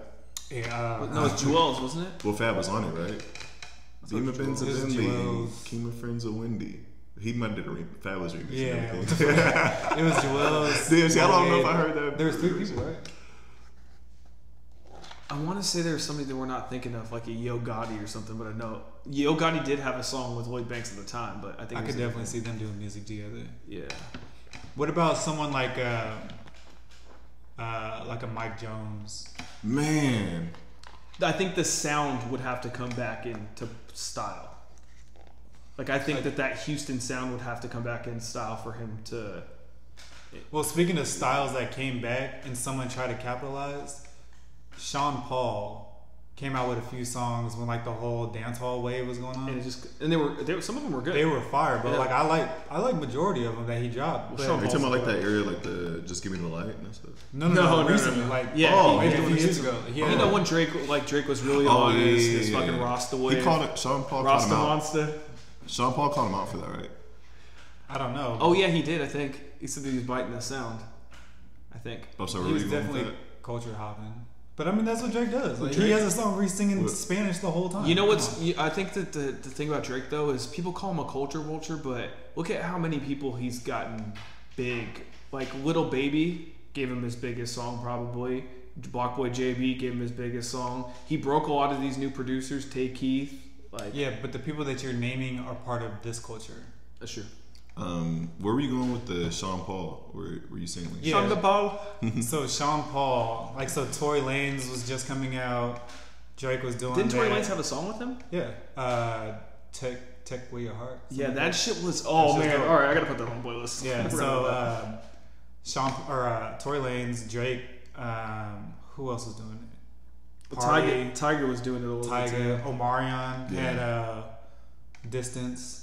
Uh, Tyga did the one on one or one of one, whatever the fuck the song is. Like I liked it. I I. I, it's good. It's good vibe music. You're just I, get you. Yeah, okay, I guess if it's playing like in the background, I wouldn't. Yeah. I wouldn't care. Um, but Wait, that wave happened, and Sean Paul. Everybody knows Sean Paul for that sound, right? And um, he dropped a couple tracks, but they didn't take off, even though he had artists that were known for being like artists in our culture, like uh, more U.S. artists that were. Um, they're big enough to carry that song, you know what I mean? But they still never went anywhere. So Oh yeah, I forgot that there's a fucking love remix with Sean Paul on it. yeah, That shit was fire too. Yeah, Sean Paul and Tory had a few songs. But my point to bringing all the Sean Paul stuff up is that um, just because the sound comes back does not mean an old artist that had that sound can come back at the time. I get what you mean. So Mike Jones, we were talking about what sound would that even be? Like the Houston sound, the screwed, like the screwed. so uh, speaking of Houston, like what about like Paul Wall or uh, I can see Paul Wall making a comeback. I can actually see Paul Wall making a comeback. I could. Really? Yeah. I can Oh. actually see all those Houston guys making a comeback with the right person behind behind it. What Paul about through Wall- Travis? Like yeah, like if Travis did like a, a super H Town record with the both of them on it, yeah, Paul Wall was so low key though, and I feel like that's why he'd be able to come back now yeah. because there's not a real expectation. What about Chamillionaire? You think Chamillionaire can come back? Nah, Cause we riding dirty. nah. There'd be I fucking hate that song. I did too. Yeah. what? I Bro, hate that I song. can't Oh it. man. You guys hate even when it, Dirty? even when it was hot, I didn't like You ain't it. gotta have it on rotation, but you can't hate that song. Come on, man. You know, That's a, wasn't that in a a video game? monumental song. Wasn't it in like in a Need for Speed? That might be why I hate it. Probably. It was one of the first big ringtone songs. I remember that. yeah, he has the highest selling ringtone. I thought Over was it Soulja Crank Boy? Was it? I'm Soulja pretty Boy sure. said he sold more than. Nah, I'm Boy sure. said a lot of shit recently. right You know what's funny? Soulja Boy's actually uh, quieted down. Actually, yes, yeah. Do you think Kid Cudi fell off? Uh, I think he's not what he used to be. He's not relevant. but I think Kid Cudi will always stay relevant because of he. Cha- I think he changed the sound of hip hop. Him and Kanye with the whole 808 shit. I think that that really changed because that was mostly Cudi inspired. I, I I think he's another one of those people though. Actually, who does have he has a fan base like a Yeah, he has like he- a, solid usually- yeah core, and I feel like he does could like drop. 80k every time he drops. When's the last time he's dropped? Uh, the Kids See Ghosts. Oh yeah, I hated that. Yeah. Yeah, I wasn't pretty impressed Yeah. with that album. We just need a Cudi solo. I think he's coming out. Well, Cudi did have a solo album like two years ago, and Andre 3000 had two two verses on it. But I think those are the only two songs I listen to. Why didn't I hear about that? And I love Cudi. Like it's just I do I, don't. The music now is just not. Maybe it was just because I feel like Man on the Moon came out in the perfect time in our lives. We were like all trying to figure. Man on the Moon Yeah. one and two. Yeah. What was the other one? What didn't one of those albums have Mr. Rager on it? That's a classic. Wasn't Man on the Moon two? Yeah, I think that one did. Okay, yeah, that album was dope. as And a kid named Cudi was a really dope mixtape too. When it had uh, that one had like Cleveland is the reason. Yeah. and- yeah. Cudi, Cudi, Cudi, Cudi was a vibe. Mojo's so dope. Oh yeah, Mojo's a- wasn't didn't he have Maui Wowie, yeah, Mount Yeah, yeah, Wowie, Maui Wowie. Pillow Talk. Pillow Yeah. Talk. Well, obviously Day and Night. Yeah. Yeah, Erase Me. Oh, oh. Erasing was a good one. Oh, Erase Me was a great fucking record. Those are my depressed times. oh man, when uh, when Kanye said uh, Don C said she's cool, but don't let her fuck the money up. when uh, Man on the Moon one came out, like I went through like this weird depressed phase in my life. Like I was just fucking depressed. yeah, man. for like no Did you know it reason. at the time? That I was depressed. Yeah. Um, I think I knew I wasn't myself. I was I was smoking a lot of weed, a lot, and I don't think it helped. Yeah. To be honest, I was just smoking and listening to songs that put you in the mood. Yeah, just Kid Cudi, uh, 808s and heartbreaks. Like, Oh man, that's, that's God. dangerous. yeah, I was. I wanted to go down the hole, man. I was like, just want to go down the hole. Yeah, I'm so glad that 808s. 808s is like a like an acceptable album now because I remember when that shit dropped, nobody was fucking Oh, with people that. hated I, that. no. I love that album. Yeah. Like when I heard Love Lockdown, I was like, all right. My brothers thought I was like the corniest dude ever for bumping that shit. so mad. No, that's a good ass album. That was, man. The coldest I don't winter why- might be one of my favorite I comedy don't know why I songs ever. connected with that so much at 17, but You feel me? like, I'm over here like she is a RoboCop. Yeah. Shit. oh my. Hit girls detectives. How could you be so heartless? Yeah. Real. Shit. I, I guess I, our I guess our love wasn't locked down. I wish I had my 17 year old problems now, man. Oh man. Like they're a joke. God, yeah, they are. They're such a joke. Shit. Uh, yeah. I guess for context, DMX had an interview with it was Big Boy. Yep. Yeah. Yeah, DMX had an interview with Big Boy where he just basically said that uh, this new generation of rap is glorifying being a drug addict and that leaders in the community need to step up and, I guess, be better leaders and guide these kids away from that. Because uh, Big Boy had asked, "Is rap being misrepresented?" So, do you guys think that rap is being misrepresented? Not at all. And I say that because rap is gonna it's being it's a representation of what the current state is now, what the current mood or Culture. culture. Sorry, yeah, that's what I was looking for. What the current culture is now. So if um, if you got a lot of young kids coming out rapping about this and that, you know that's uh, clearly a reflection of what they're doing and what's popular, especially when they're big artists. Um, they're not just you know saying the stuff to say it- it's connecting for a reason. I think if you were to look back on there's was there was a time where you know wearing braids or doing that kind of stuff was like the thing to do, or wearing big clothes was the thing to do, and a lot of those guys don't do that anymore because times have changed. Um, if, I think if you look back on some of the greats or some of the legends that people say like Run DMC and compare them to another great such as or compare that, that group to another great such as um, NWA, it's a huge difference because Right. times are different and things like that. So I feel like it's going to constantly change. I don't. I didn't even like the question is hip hop being misrepresented because, like I just feel like that, that's some. I honestly feel like that's some old people trying to say it was better when we did it and let's keep it that way. One thing I didn't like that DMX said was the kids nowadays are glamorizing drugs and all that stuff. And going to what you were just saying about how they're they're pretty much expressing what's going on at the state of the culture right now, right? I agree with that. Um, like it is like a, a timestamp. Fuck, that's the word I was looking for earlier. timestamp. Oh, you know what? That that that word popped into my head, but I was like, timestamp's not what he's thinking. yeah, I have these. Okay, anyway. So, um, what was I just saying? About the um, different times. Oh yeah, so yeah, yeah. So uh, we or people that are making music, it's just a you know you look back in time, you can see like what was going on at that time, right? What I didn't like when he said that they are glamorizing the drugs and stuff, like as if it was the worst thing in the world. At the time that he was making music, they weren't rapping about the nicest things either. Either, especially his discography in particular. You know what I mean? Like he wasn't talking. He wasn't necessarily uplifting people. Like it was very violent. It was very vulgar. So for you to say that current music, which I don't necessarily listen to myself, um, like the younger people, but to say that their music is going uh, the wrong direction because of what they rap about, I feel like isn't okay for someone in his particular position to say at all. Like that's very hypocritical. Right. Well, it's a general, a general. Ugh. Yeah. What is the word I'm looking for? A generational thing. So, back in DMX's days and Jay Z's days, like they glorified the drug dealer. Now we kind of glorify the drug user a little bit, but I don't think that that necessarily has anything to do with hip hop. I think we live in a drug culture. Period. Like you look at EDM festivals, heavy drug culture. You look at rap shows now, heavy drug culture. Like we live in a period of time, I think, right now that people are probably experimenting with drugs more than ever. Maybe. So I don't think it's necessarily a hip hop thing. I think they they see what culture is and they see that people are doing these drugs and they're like, well, that's my way to connect with them. I, I think you bring a great point, and one of the things I think about this is a great line by J. Cole, and I can't.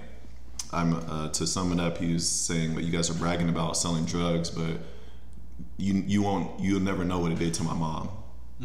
And so you have people who had that generational thing. Hey, we used to glorify being the drug dealer, not the drug user. But it's like even then, if you're a guy who's selling crack or selling coke, like those aren't those affect people. You know, not not you. Obviously, you're getting the money. You see the bright side of it, but you're essentially tearing down families. You know, or breaking mm-hmm. apart families in some cases. Who knows where that leads to? Maybe even death. Who knows? But to know that those are the possibilities, it's like I don't weigh necessarily one, weigh one higher than the other. I actually, it's like if if I had to pick, are you gonna, you know, poison someone else or are you gonna poison yourself? I probably that- rather see you do it yourself. That goes back to the conversation we had earlier. You, yeah, you selling drugs is there's a high potential of ruining someone else's life, but the reason to sell drugs to begin with might be because you need to feed your baby. You know what I mean? So That's a good. Yeah, that's a good point. Yeah, who knows? That's a good way to look at it. And Which see, I'm sure a lot of them guys were in too. For sure, Yeah, yeah. we, we this is the only way we can get out. So, Right. yeah, that's a good way. And the thing I think about too, just with the genero, fuck this word again, generation thing is that, um, God damn it! Now I lost my train of thought thinking of that fucking word again. Timestamp. Yeah. No. Generation Uh, time trying stamps. to. yeah. Oh no! Okay, that was the point I was going to make. Was the separation between uh, this like old class of hip hop and young class of hip hop, and I think that's even on a grander scale. Just the difference between the older people and the younger people. It's like always a constant fight. It's not a communicate. Like we're not trying to understand the younger people, and the younger people aren't trying to understand the older people. They're just constantly butting heads, and are like, "Well, if you don't like my way, fuck you. If you don't like my way, fuck you." Like that's why I liked what so much of what Cole was doing with the last album. But I don't think that's everybody. There's a, there's always gonna be haters in every group, and that's what they are. Let's be real. Yeah. Because, well, I mean, not everything has to be for you, but expressing it in a way which I'm guilty of too. If I'm like that's trash, yeah, I'm a hater at that point. But there are haters, period, across, and there are Right. always gonna be ones. But that's not majority. You know what I mean? But I think that with this, I, uh, there's like this such a disconnect between adults and kids nowadays. Well, of course, But I mean, but not every. I think now more than ever though, and I think it's because we're n- the adults are not talking to kids to understand why the kids are having to use drugs in order to feel better about themselves. Like we're not having these conversations with the kids. We're not figuring out ways to be the solution. We're just looking for where to place the blame. See, I don't oh, it's think the internet. I don't think that there's a bigger difference. I feel like it's actually closer because the adults, like think about the adults, like our parents, right, and mm-hmm. then us as children, children. Like there was a very dis- a distinct difference with even how they look. But if you look at adults now and then the younger kids now, they're dressing pretty similar. Yeah. you know what I mean. Like I feel like it's closer than it's ever been with the generation. But is that a fa- but um that's like from a fashion standpoint. But I'm talking. But I feel like the fashion standpoint is still a bigger picture. Like Mm-hmm. you guys still have a lot more similarities than the past generations did, Right. and maybe that has to do with internet Yeah. and everyone being able to look at the same shit at the same time. Because back in the day, like our parents got to look at. Uh, Magazines? yeah, they would look at magazines and shit that we wouldn't care to look That's at. true. You know what I mean? So Or even like they take a newspaper and you give the kids the comics. exactly, you know? yeah. Like But it was yeah, I don't know. accidentally forced. It feels like in hip hop, especially though, there's always like this young versus old thing. Like, why does it have to be like that? You should want the one of the, my favorite quotes is you need the um, you need oh god I'm gonna butcher this, but like basically you need the something of the young and you need the counsel of the OGs. Like you need um, you kind of need that like. Uh, oh man, I can't think of what I was gonna the word I was gonna say, but it's like ignorance. Like you, ignorance is bliss. Like you need kind of that young ignorance, but you also need like the counsel from the OG. So like these kids come in nowadays and they're so against these adults, and then these adults turn around they're so against these kids, especially in hip hop. And it's like, why don't you guys just come together and have a conversation? Like I like what Cole's doing with J or JID right now. Like he's taking a young kid who and putting him under his wing rather than separating himself from the younger generation. Do you feel like from the older generation, do you guys feel like that's like there's any jealousy in that? That actually, I want to go off of that. Yeah. So, I think that it, that is a big point. And if you look at the the people like the older generation that's hating, they're not even rapping right now. That's true. Mm-hmm. And I feel like it has to do with jealousy. 100%. Yeah. Well, because now I feel like, especially back like if we take DMX for example, like he had to work very very hard to get his music played to for people to listen to him. Nowadays, you click upload on SoundCloud and you can have a hit the next day. Like Yeah. so, and I think that the kids don't take that into consideration. That hey, these people laid the groundwork for you to be able to do what you're doing now. You, I do think that there should be a level of respect for that instead of oh fuck these old guys. Like I- they don't know what the fuck they're talking about. Yeah, yeah. Even uh, deeper than that, I and DMX in particular, I feel like there's even resentment there. And when he's talking, because I would say he hit the pinnacle of rap just off of his style. Um, I believe he was one of the only rappers to have two platinum albums in a calendar year. Yeah. This guy was in movies, he's acting, and I think he looks now like, damn, I blew it, you know. And instead of, I think he can be like a great voice for a lot of young generations. So that's why it's kind of upset, upsetting to hear hear him make these comments instead of trying to like guide people in the right direction. Like it comes off as like I'm I'm bitter, I'm upset that I didn't have more run, and now I'm like gonna try to tear these guys down. You know, it's like, But I you're didn't- not rapping anymore, so. I did read something though that I think his next album is going to aim to do that. Like he he's aiming his next album to talk to the younger generation. is- If I read that correctly, I can't remember where the article. I mean, was you could talk to at, him many different ways, though. But I think that it was more of like he's taking it as, uh, hey, I'm going to sit you down and tell you, you know, because like okay, perfect example is like Tekashi, right? Mm-hmm. He had. Did you guys ever watch that interview he did with Fat Joe? I seen the part of it. I didn't watch the whole thing. So he did this interview with Fat. Fat Joe had a podcast for a while called uh, the Coca Coca Coca Vision or something, but I don't know if it's still going. Uh, whatever. But uh, he was having an interview with Tekashi, and he basically outlined everything that happened to Tekashi. These guys will change on you. You're gonna go down. You're gonna get caught up in the feds. Like if you don't start changing your ways, but it, the younger guys they just don't care and don't listen because they want that success so bad, so fast. Well, yeah, but think about us at that age. Like, I wish I listened to a lot more Yeah, things. You know. Oh, for like it's just an age thing. You're just young. Mhm. Like everyone's dumb when they're young. You know what I mean? Period. Like they're dumb. It is what it is. Just gotta accept it. Yeah, and, and learn from it. Like, I just think it would be more beneficial if just if everybody took a softer approach to each other and just tried to find some common ground instead of making it an old versus new or you know. I still think the people that are active in the game right now aren't like that. Like, give me an example of an old head that doesn't like the new people that are uh. actively rapping. And if you do find an example, which actually, yeah, if you do find an example, I bet you won't find many. Yeah, So you're saying the old heads that are that have that are the ones that don't rap anymore? Yeah, Yeah, I, agree with that. yeah. yeah. So apparently Kanye is suing Def Jam, um, I think Universal Music Group, and I don't know if he's specifically suing Jay Z or Jay Z's just part of the litigation. But basically, he's suing for all his publishing back, and he's saying that he helped revive Jay Z's career. Do you guys agree with that statement? That Kanye helped revive Jay Z's career. Yeah. I could see where he's coming from.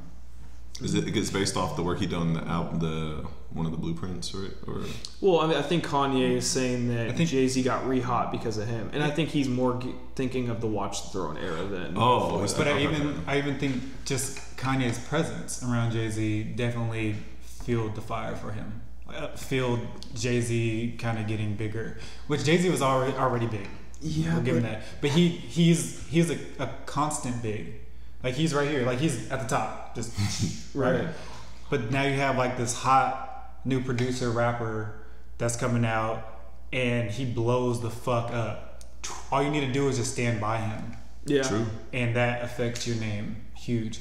How he's gonna spin that in court, how Kanye is gonna spin that in court and prove that he made Jay Z better, I don't know. I could see it. Like I can see how Kanye's effect made Jay Z more relevant mm. to generations that didn't fuck with Jay Z. Keep in mind, you're a big Jay Z fan. right? Yeah, but I'm. There's a lot of people that aren't. But if okay, if we're saying that Kanye revived Jay Z's career, the the album that Kanye had the most hands in, besides the early stuff when Jay Z was already hot, was Blueprint Three, and I think we can all agree that that's one of Jay Z's worst albums Okay, so that is because he tried to copy Kanye's That is a piece of evidence, right? Yeah. That Kanye would have to use. I'm saying for face value, Kanye, the, the burden's on Kanye to prove this shit. Yeah. But I can see how Kanye uh, affected Jay Z's career in a positive setting. There's a difference between though the wording he's using affected. Yeah, I can see how he affected, but revived somebody's career. Jay Z was not dead in the water when Kanye came into the picture. Jay Z was the hottest rapper at the time. He was involved in the beef with Nas. Like he was the Okay. biggest. But being dead in the water and being stagnant, I feel like are very similar. He When wasn't. comes- but when Kanye came in, he wasn't stagnant. He this was like Kanye came in like the blueprint. But what I feel like you're focusing on a small time period. Like what is what is the time period that Kanye is going off of? Because if he's talking about the whole relationship, Kanye is correct. I don't. I don't agree with that. That Kanye had nothing to do with Jay Z getting. I didn't big. say nothing. I just don't think that he claiming that he revived his career. I Okay, don't maybe think revived is a bad word to use. Yeah. But made Jay Z relevant, he definitely did. Mm, Jay Z, maybe to maybe to a crowd that wouldn't necessarily listen to Jay Z. That's my point. I. Jay Z, Jay Z to some people is boring, dude. Like he's a boring old man. Like he has good music, but him doing like what he actually does in the spotlight, nothing special. Yeah. So a young person with a really short uh, attention span is not gonna give no fucks about Jay Z. But the, he also doesn't make music for those people. That's fine. Yeah. But the fact that Kanye is now surrounded surrounding himself with Jay Z, Jay Z gets thrown into a whole nother group of a demographic of people that don't give a fuck about Jay Z anyway. I feel like you can't say that that goes unnoticed. Yeah, but then you can flip that around and say that Jay Z helped launch Kanye's career. So how can you? That's fine, but that's not the you- argument. But I'm saying, how can you revive somebody's career that pretty much made yours? Because you're stagnant. I don't see. So you mean to tell me that- word? I don't agree. You mean to tell me that Jay Z's career has been so active from the beginning? Because there's no there's no uh, defined time period of when Kanye is talking about Yeah. reviving Jay Z's career, correct? Right. So we, and that, with that being said, we have to look at the whole thing. So, uh, Jay Z uh, picking up Kanye from the jump to right now, right? Right. Jay Z has been active the whole time, Right. and you're telling me that there is no time where he's been stagnant. Yeah, but I don't think Kanye pulled him out of the stagnant. I think Kanye pushed him further into the stagnant. When Kanye was stagnant for brief periods of time, he still wasn't stagnant. Like his name was still hot. Like it was still something about Kanye. Well, Like you could say Kanye has Jay-Z. not been out of my ear since he started, bro. Yeah. Jay Z, there's times where he's nothing. Nothing, and I think he prefers that, which is fine. Like he likes being behind the scenes, but that's my point. The fact that there are dead spaces in Jay Z's career, and Kanye has very few. Kanye's buzz will, and Kanye's Kanye's buzz and Kanye being around Jay Z would affect him. Like I don't know how else to say. it. Like it would affect. Like Uh, if I if I if me and you were famous and you're not doing shit like for a while, but my name is still buzzing in the street and I'm around you, how many times are people gonna say But the, Zach? but the saying that he wasn't doing shit isn't true because he was still putting out music. He was still he's still very much in the in the limelight. But you disagree with me that he did have stagnant moments. I don't think they were stagnant because he wasn't making good music. I think he was they were stagnant because he pulled himself out of the public spotlight. I don't think that Stagnant is stagnant. I don't give a fuck his reason. I- no, I don't agree at all with Kanye reviving his career like at all. Yo, all The, right. the only argument I could make would be Watch the Throne, and Jay Z was already hot during that time. He just came out with American Gangster right before that, and I that was probably one of his best albums. I think you're taking the word revival too literal, and I doubt that that's the word he's going to use in court. Like that's just a headline word, right? Revival. Well, if you take into consideration who's he's been hanging out with a lot, I could definitely see him using that word. Hmm. I think relevant is a No, no, no, no, no. I'm, I'm talking about Dame Dash. Like Kanye and Da- Dame Dash are hanging out a lot lately, and I don't think it's um, without. I think it should be noted that this Kanye suing came at already after Dame had said all that shit on um, what's it called? Nick Cannon's thing about Jay Z and Foxy Brown. I think it's just crazy that you think that someone being relative in an industry would not affect someone who is behind the scenes if so if that person's name is being brought up all the time Kanye West Yeah. and Jay Z's name is not being brought up all the time, but Kanye West, who is around Jay Z often, if I say Kanye West is seen with Jay Z, now Jay Z gets something, right? Even though he's not doing anything right now. And that's happened more times than a lot. I don't know. Kanye West keeping Jay Z more relevant than what he already is? Come on, man. No, because there was a period of time, and this is the time when Kanye is claiming that he was helping revive his career, where Kanye was one of the most hated people on this planet. But buzz is buzz, man. Like if you're that buzzing and you bring someone else, like it's free promotion. Like it's free pub. excuse me, free publicity. That's all he's doing. And I feel like he would he would be able to back that up. How do you feel? That's tough. Um, I actually do feel like he. I think Kanye's valid in this. Well, what example could you use that he would would be valid? I don't know if I can think of a specific example. Actually, I saw I was letting you guys uh, kind of just figured it out. But I think going along with what Tyler was saying, um, I think Jay Z had been pretty stagnant. He would have stayed. And no, I think he probably would have dipped. A little. I, I don't think he would have like stayed stagnant. I think he his relevant relevancy would have dipped down a little bit if Kanye hadn't been around. I think he's one of the most influential artists. I don't. I think anybody he Kanye would have attached himself to would have he he would have had that effect on. So I don't think Jay Z is any different. Like he uh he's on like he just gives off uh energy. Yeah, I wouldn't He gives off clout by default. like default. you. I wouldn't say he revived his career, but as far as increased re- relevancy, for sure. Like he like But you kept him can- from sinking. But you can I mean, just for being no, because you can say that about a multitude of people that were around Jay Z at the time. Jay Z stuck Like, around. no, no, no, no, no. Jay Z stuck but it- but around Drake a, lot. It's not a Jay Z thing. It's a Kanye thing, though. Whoever I'm Yeah, saying, whoever Kanye But would Jay Z was around Drake a lot at the same time, so you can make the same thing that Drake. He was around somebody that was hot again too. Was he? Was he like a Even- Kanye and Jay Z were perceived as in the public as like these guys are friends and that kind of stuff. Like Jay, I don't think Jay Z and Drake ever had that kind of relationship. Even if he surround Jay Z surrounds himself with other big artists, the fact that he's not doing anything and he's using other artists to maintain afloat, like he's he's on a pedestal, right? Yeah. And in order to stay up there, like the way that the industry runs, like you have to be relevant, or else you fall off. Yeah. Right. And if you're not doing shit and you're staying up there, something's holding you up there. Something.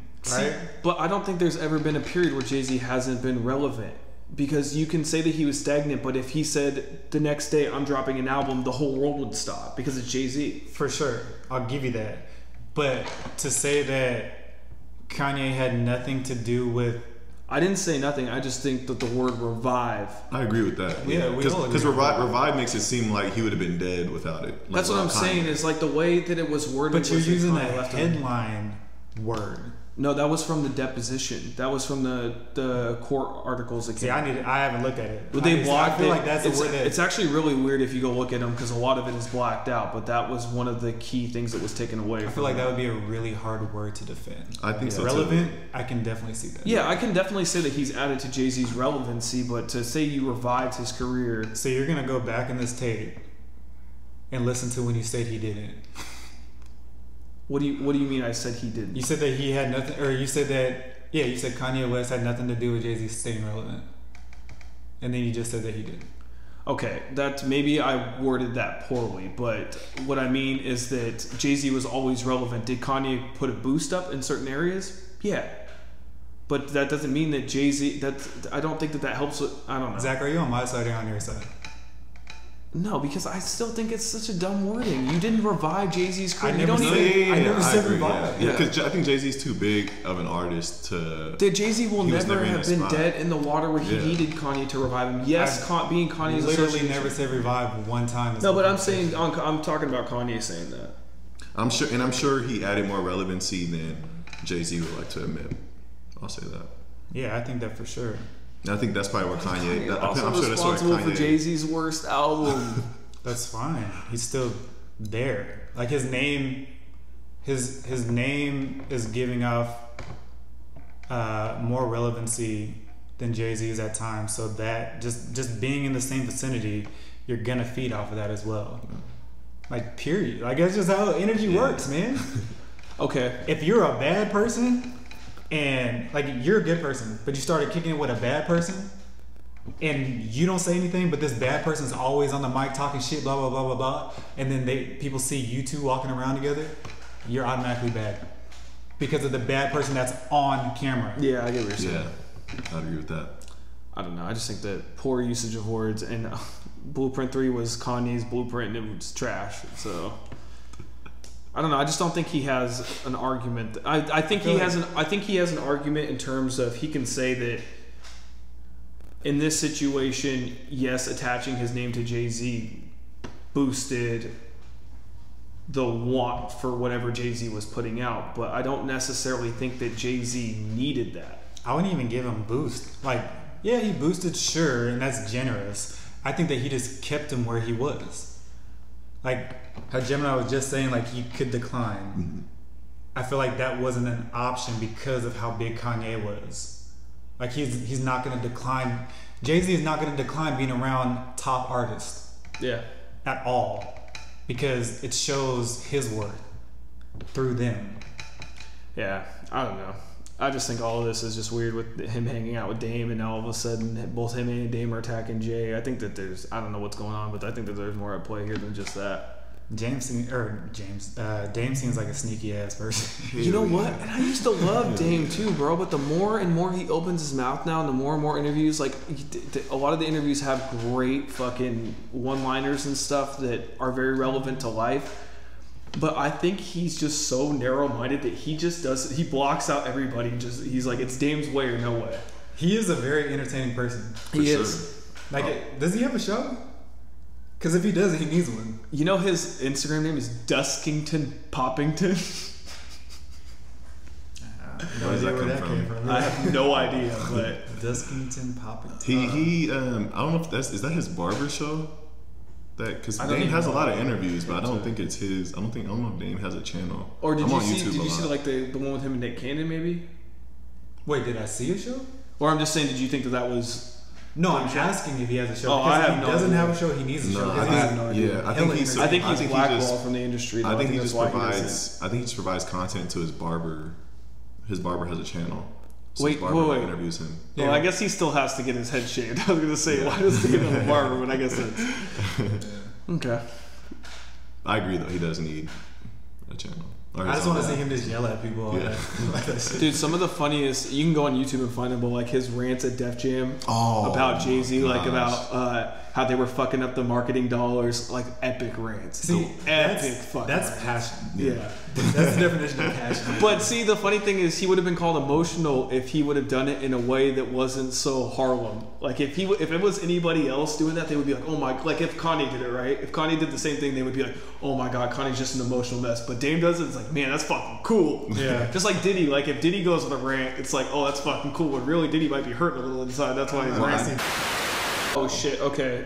Um, back to Kanye real quick. Did you guys see? Do you guys know who GLC is? Do you remember him from like early Kanye stuff? He was like he was the one that supposedly ghost I have some more things to say about Diddy, but all right. I mean, if you want to keep going. The Diddy, the Diddy Uh. Ah, man. So he he like crazy. he wrote on College Dropout. Apparently, College Dropout was him. Wait, what's the guy's name again? GLC. Okay. I know you know who I'm talking about. Maybe if I heard- he was I've heard the around name Kanye a lot. lot. So um, GLC came out and said that he had a conversation with Kanye recently, where Kanye has told him that he is going to stop wearing the MAGA hat again. How? When did GLC say this? Uh, like a week, or he was on somebody's podcast. Who was it? Uh, who's the dude from TMZ? Uh, Link- Van. Yeah, yeah, yeah. Oh, what is it? No. Van Lathan, right? Yeah. Something like that. Yeah, he was on his podcast and said that yeah, Kanye told him he's going to stop wearing the hat, and that he showed Kanye the error of his ways. And I'm just like, I'm not buying any of this shit. So if Kanye did drop all that shit and then be extremely pro-black, how would you guys? Corny. Yeah, the Corny. I think you the wouldn't damage. believe it. Yeah, it's just that- that's not how he feels. I don't honestly. I mean, it could be how he feels. Um, It could be how it feels, but the pro black. You think that would be? You could, he could feel like that. You're saying?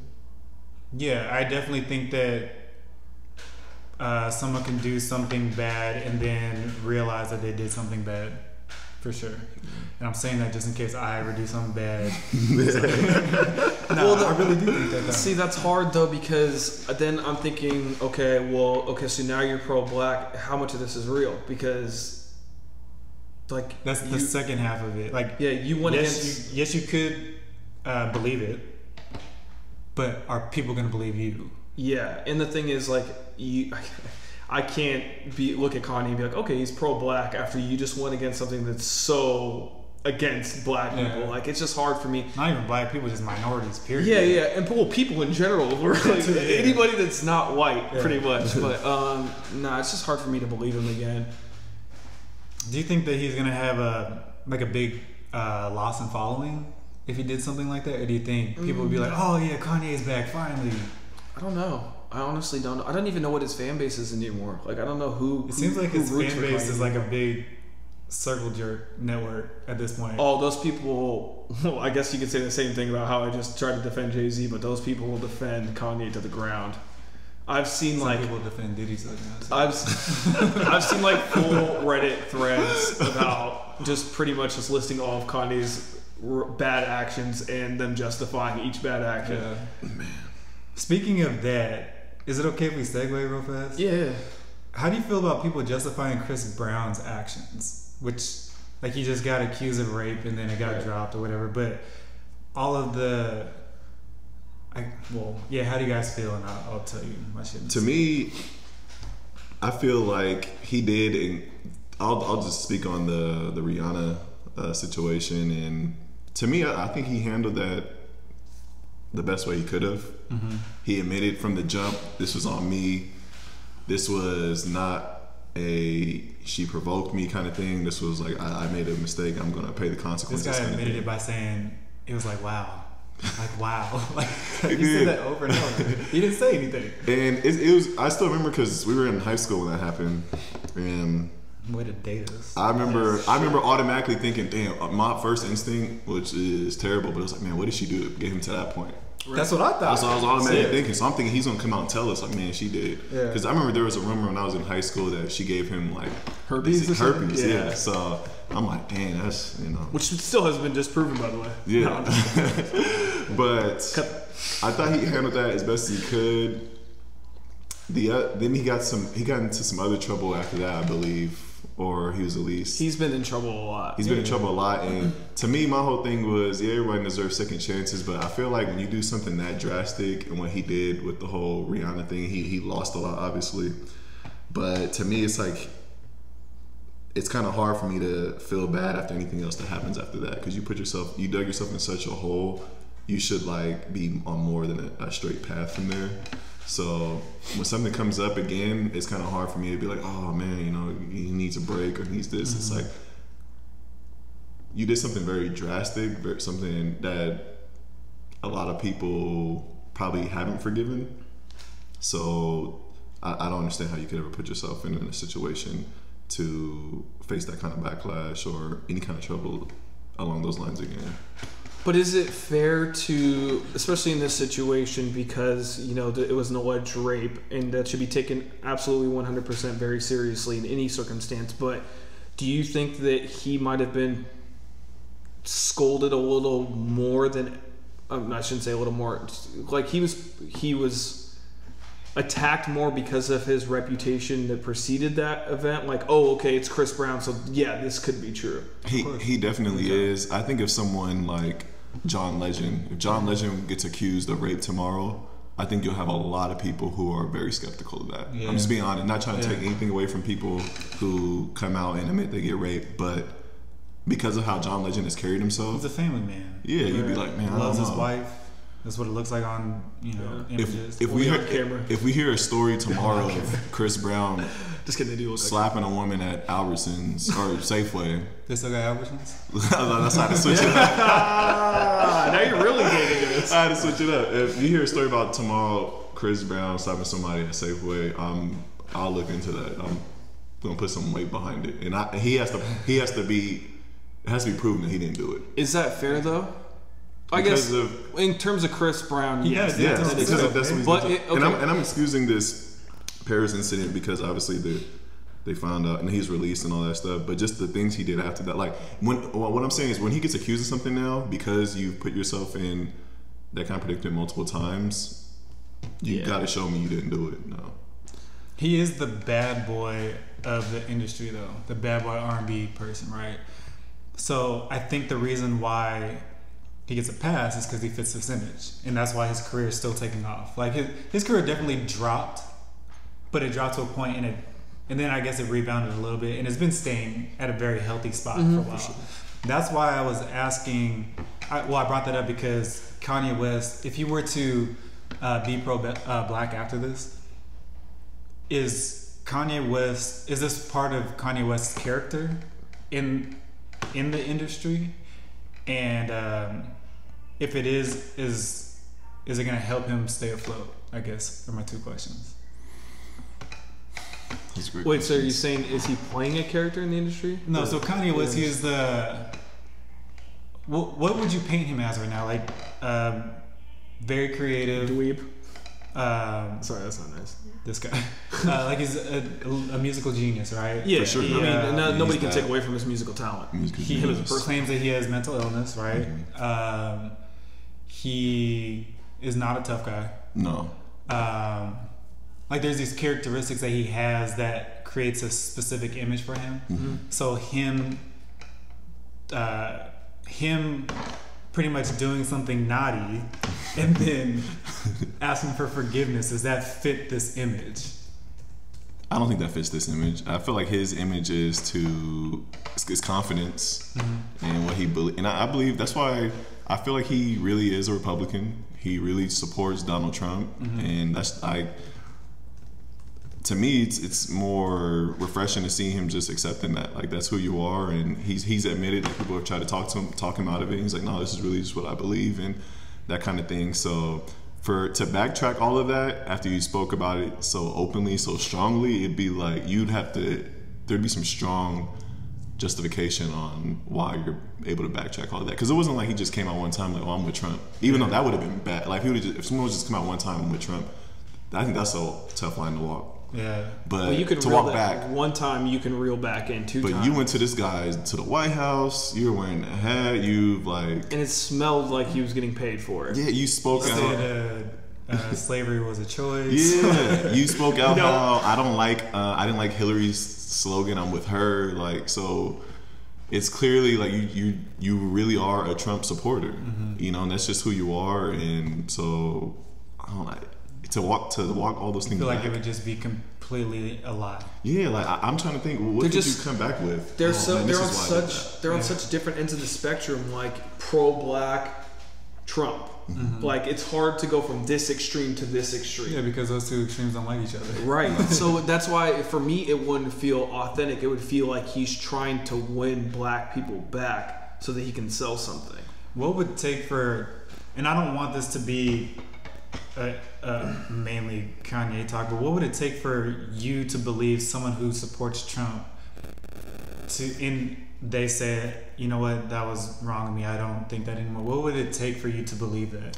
For me, it would definitely depend on what I've heard from them so far. So one one argument I've heard is that um, I know there's a woman I work with actually, and we talked for a bit, and she was a political science major, and she said the first thing she was taught in school uh, in one of her political science classes was that when voting, you choose a party. Like you choose a party, you stick with that party, no matter what. Like that's the best. Like for some reason, that's like what she was taught. So she's like, I've just always voted Republican she said it to me. Regardless it felt, it felt genuine. I was like, okay, like I'm not saying I agree with that, but I understand where you're coming from. I don't. I'm not judging you as, you know, uh, a different person. I don't know. Um, Cause to to me, she didn't come out and say like I stand for what Trump is doing. I, I support everything Trump is doing.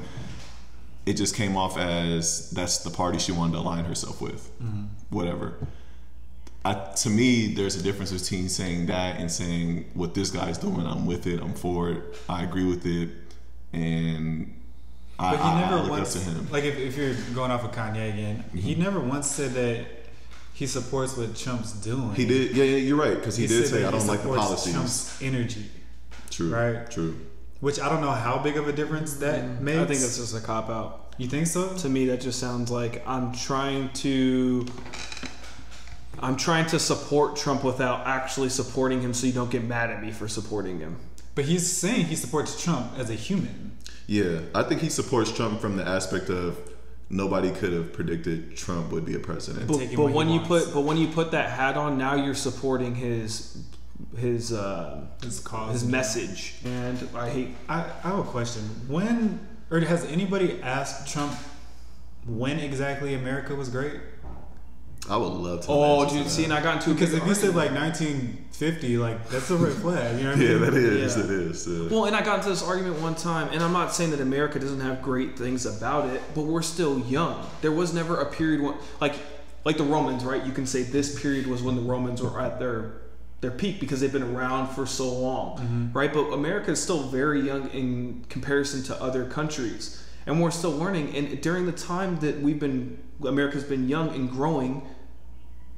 Has it actually been great for all the people in America? Because there's a lot of gripes against the It government. depends a lot on of- also what what are you basing greatness off of? Like Exactly. the economy or If it's the economy- morale? Like Yeah, what is it? If it's the economy, I understand. Yes, Trump is doing good things for the economy, so we think.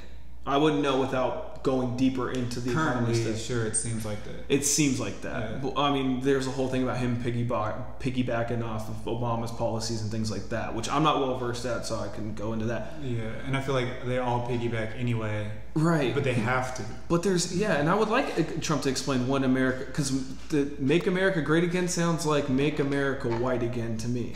Oh, and I'm not trying to just this is not an attack on white people or anything like that. I'm just saying when he says that, Or that- is it? no, I'm half white, so Or is it? I'll not be watching that. yeah. So what's your words of wisdom, buddy? Oh, yeah, here we go. Are we Words- still calling it that, or yeah. Don't date no thoughts. Well, I, was, I thought we were calling it WoW, but yeah? What's your wow? What's the wow? My wow this week uh, your wow? is uh, don't ignore the signs. And what I mean by that is sometimes, you know, as people, we can be, for example, you can reach out to someone you feel like is a friend and you feel like you're constantly, you know, hitting them up or calling or texting them. And, um, you know, they may not be responding and you find yourself double texting or double calling. And don't ignore the signs. You, got to just uh, face the reality that that person might not view the friendship the same way you do it. Not only with friendships, you can think about this in relationships. You know, if you're hanging out with your, you know, you think you got a good thing going with your girl, and you know, if it's midnight and her phone's going off, you know, or wee hours of the night, you know, um, yeah, there might be more to that. Uh, you guys might you might be sharing a girl, you know, but things happen, and don't just brush it. You know, um, just don't ignore the signs. You know. But on the flip side of that, there is good signs that you should. Yeah, you're ignore, hella depressing. Yeah. Oh yeah, I mean, no, I, I, is I, I, I definitely no know- words yeah, I was definitely thinking of the bad way. Just to throw it out well, that's good though because it's a it's a flip. Because I feel like a lot of times we, you know, we let a lot of stuff happen. You, oh, okay, that's no, that's not too bad. oh, it's just them being them. yeah, it's just a coincidence or something. But no, it's it's a up on that sign, you know. So, and if you if you don't ignore the signs, then you're not hit with a you know a big letdown in the end. You kind of prepare yourself for it. So just don't ignore it, you know.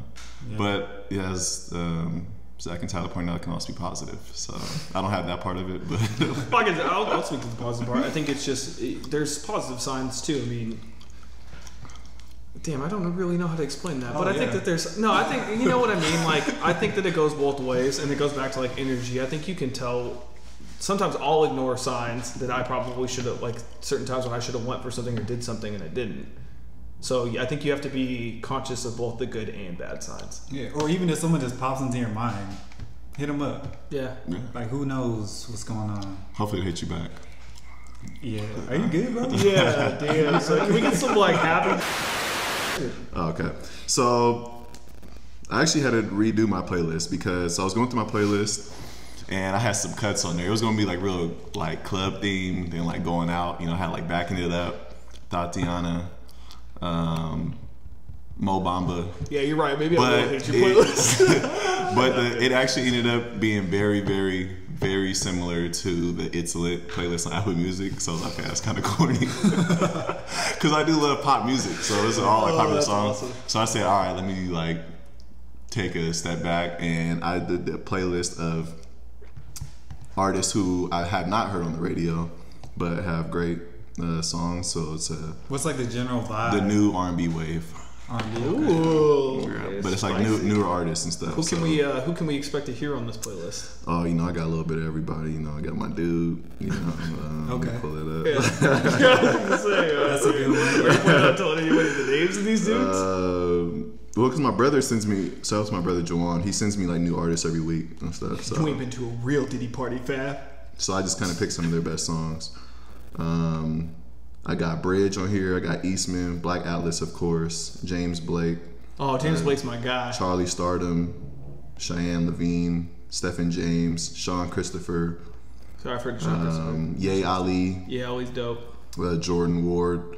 I haven't heard of a lot of these people. I know. Again, my goal was to like pull up the artists that aren't on the radio but have cuts. So Yeah, I'm excited to hear this. It's the new sure. R&B wave. You got the next one, right? You already know which uh, direction you're going? For playlist? Yeah. Yeah, I'm gonna do the uh, the sad shit. Okay, cool. Just I think, don't uh, take the sex playlist because I'm doing that one next. Okay. Yeah. This guy.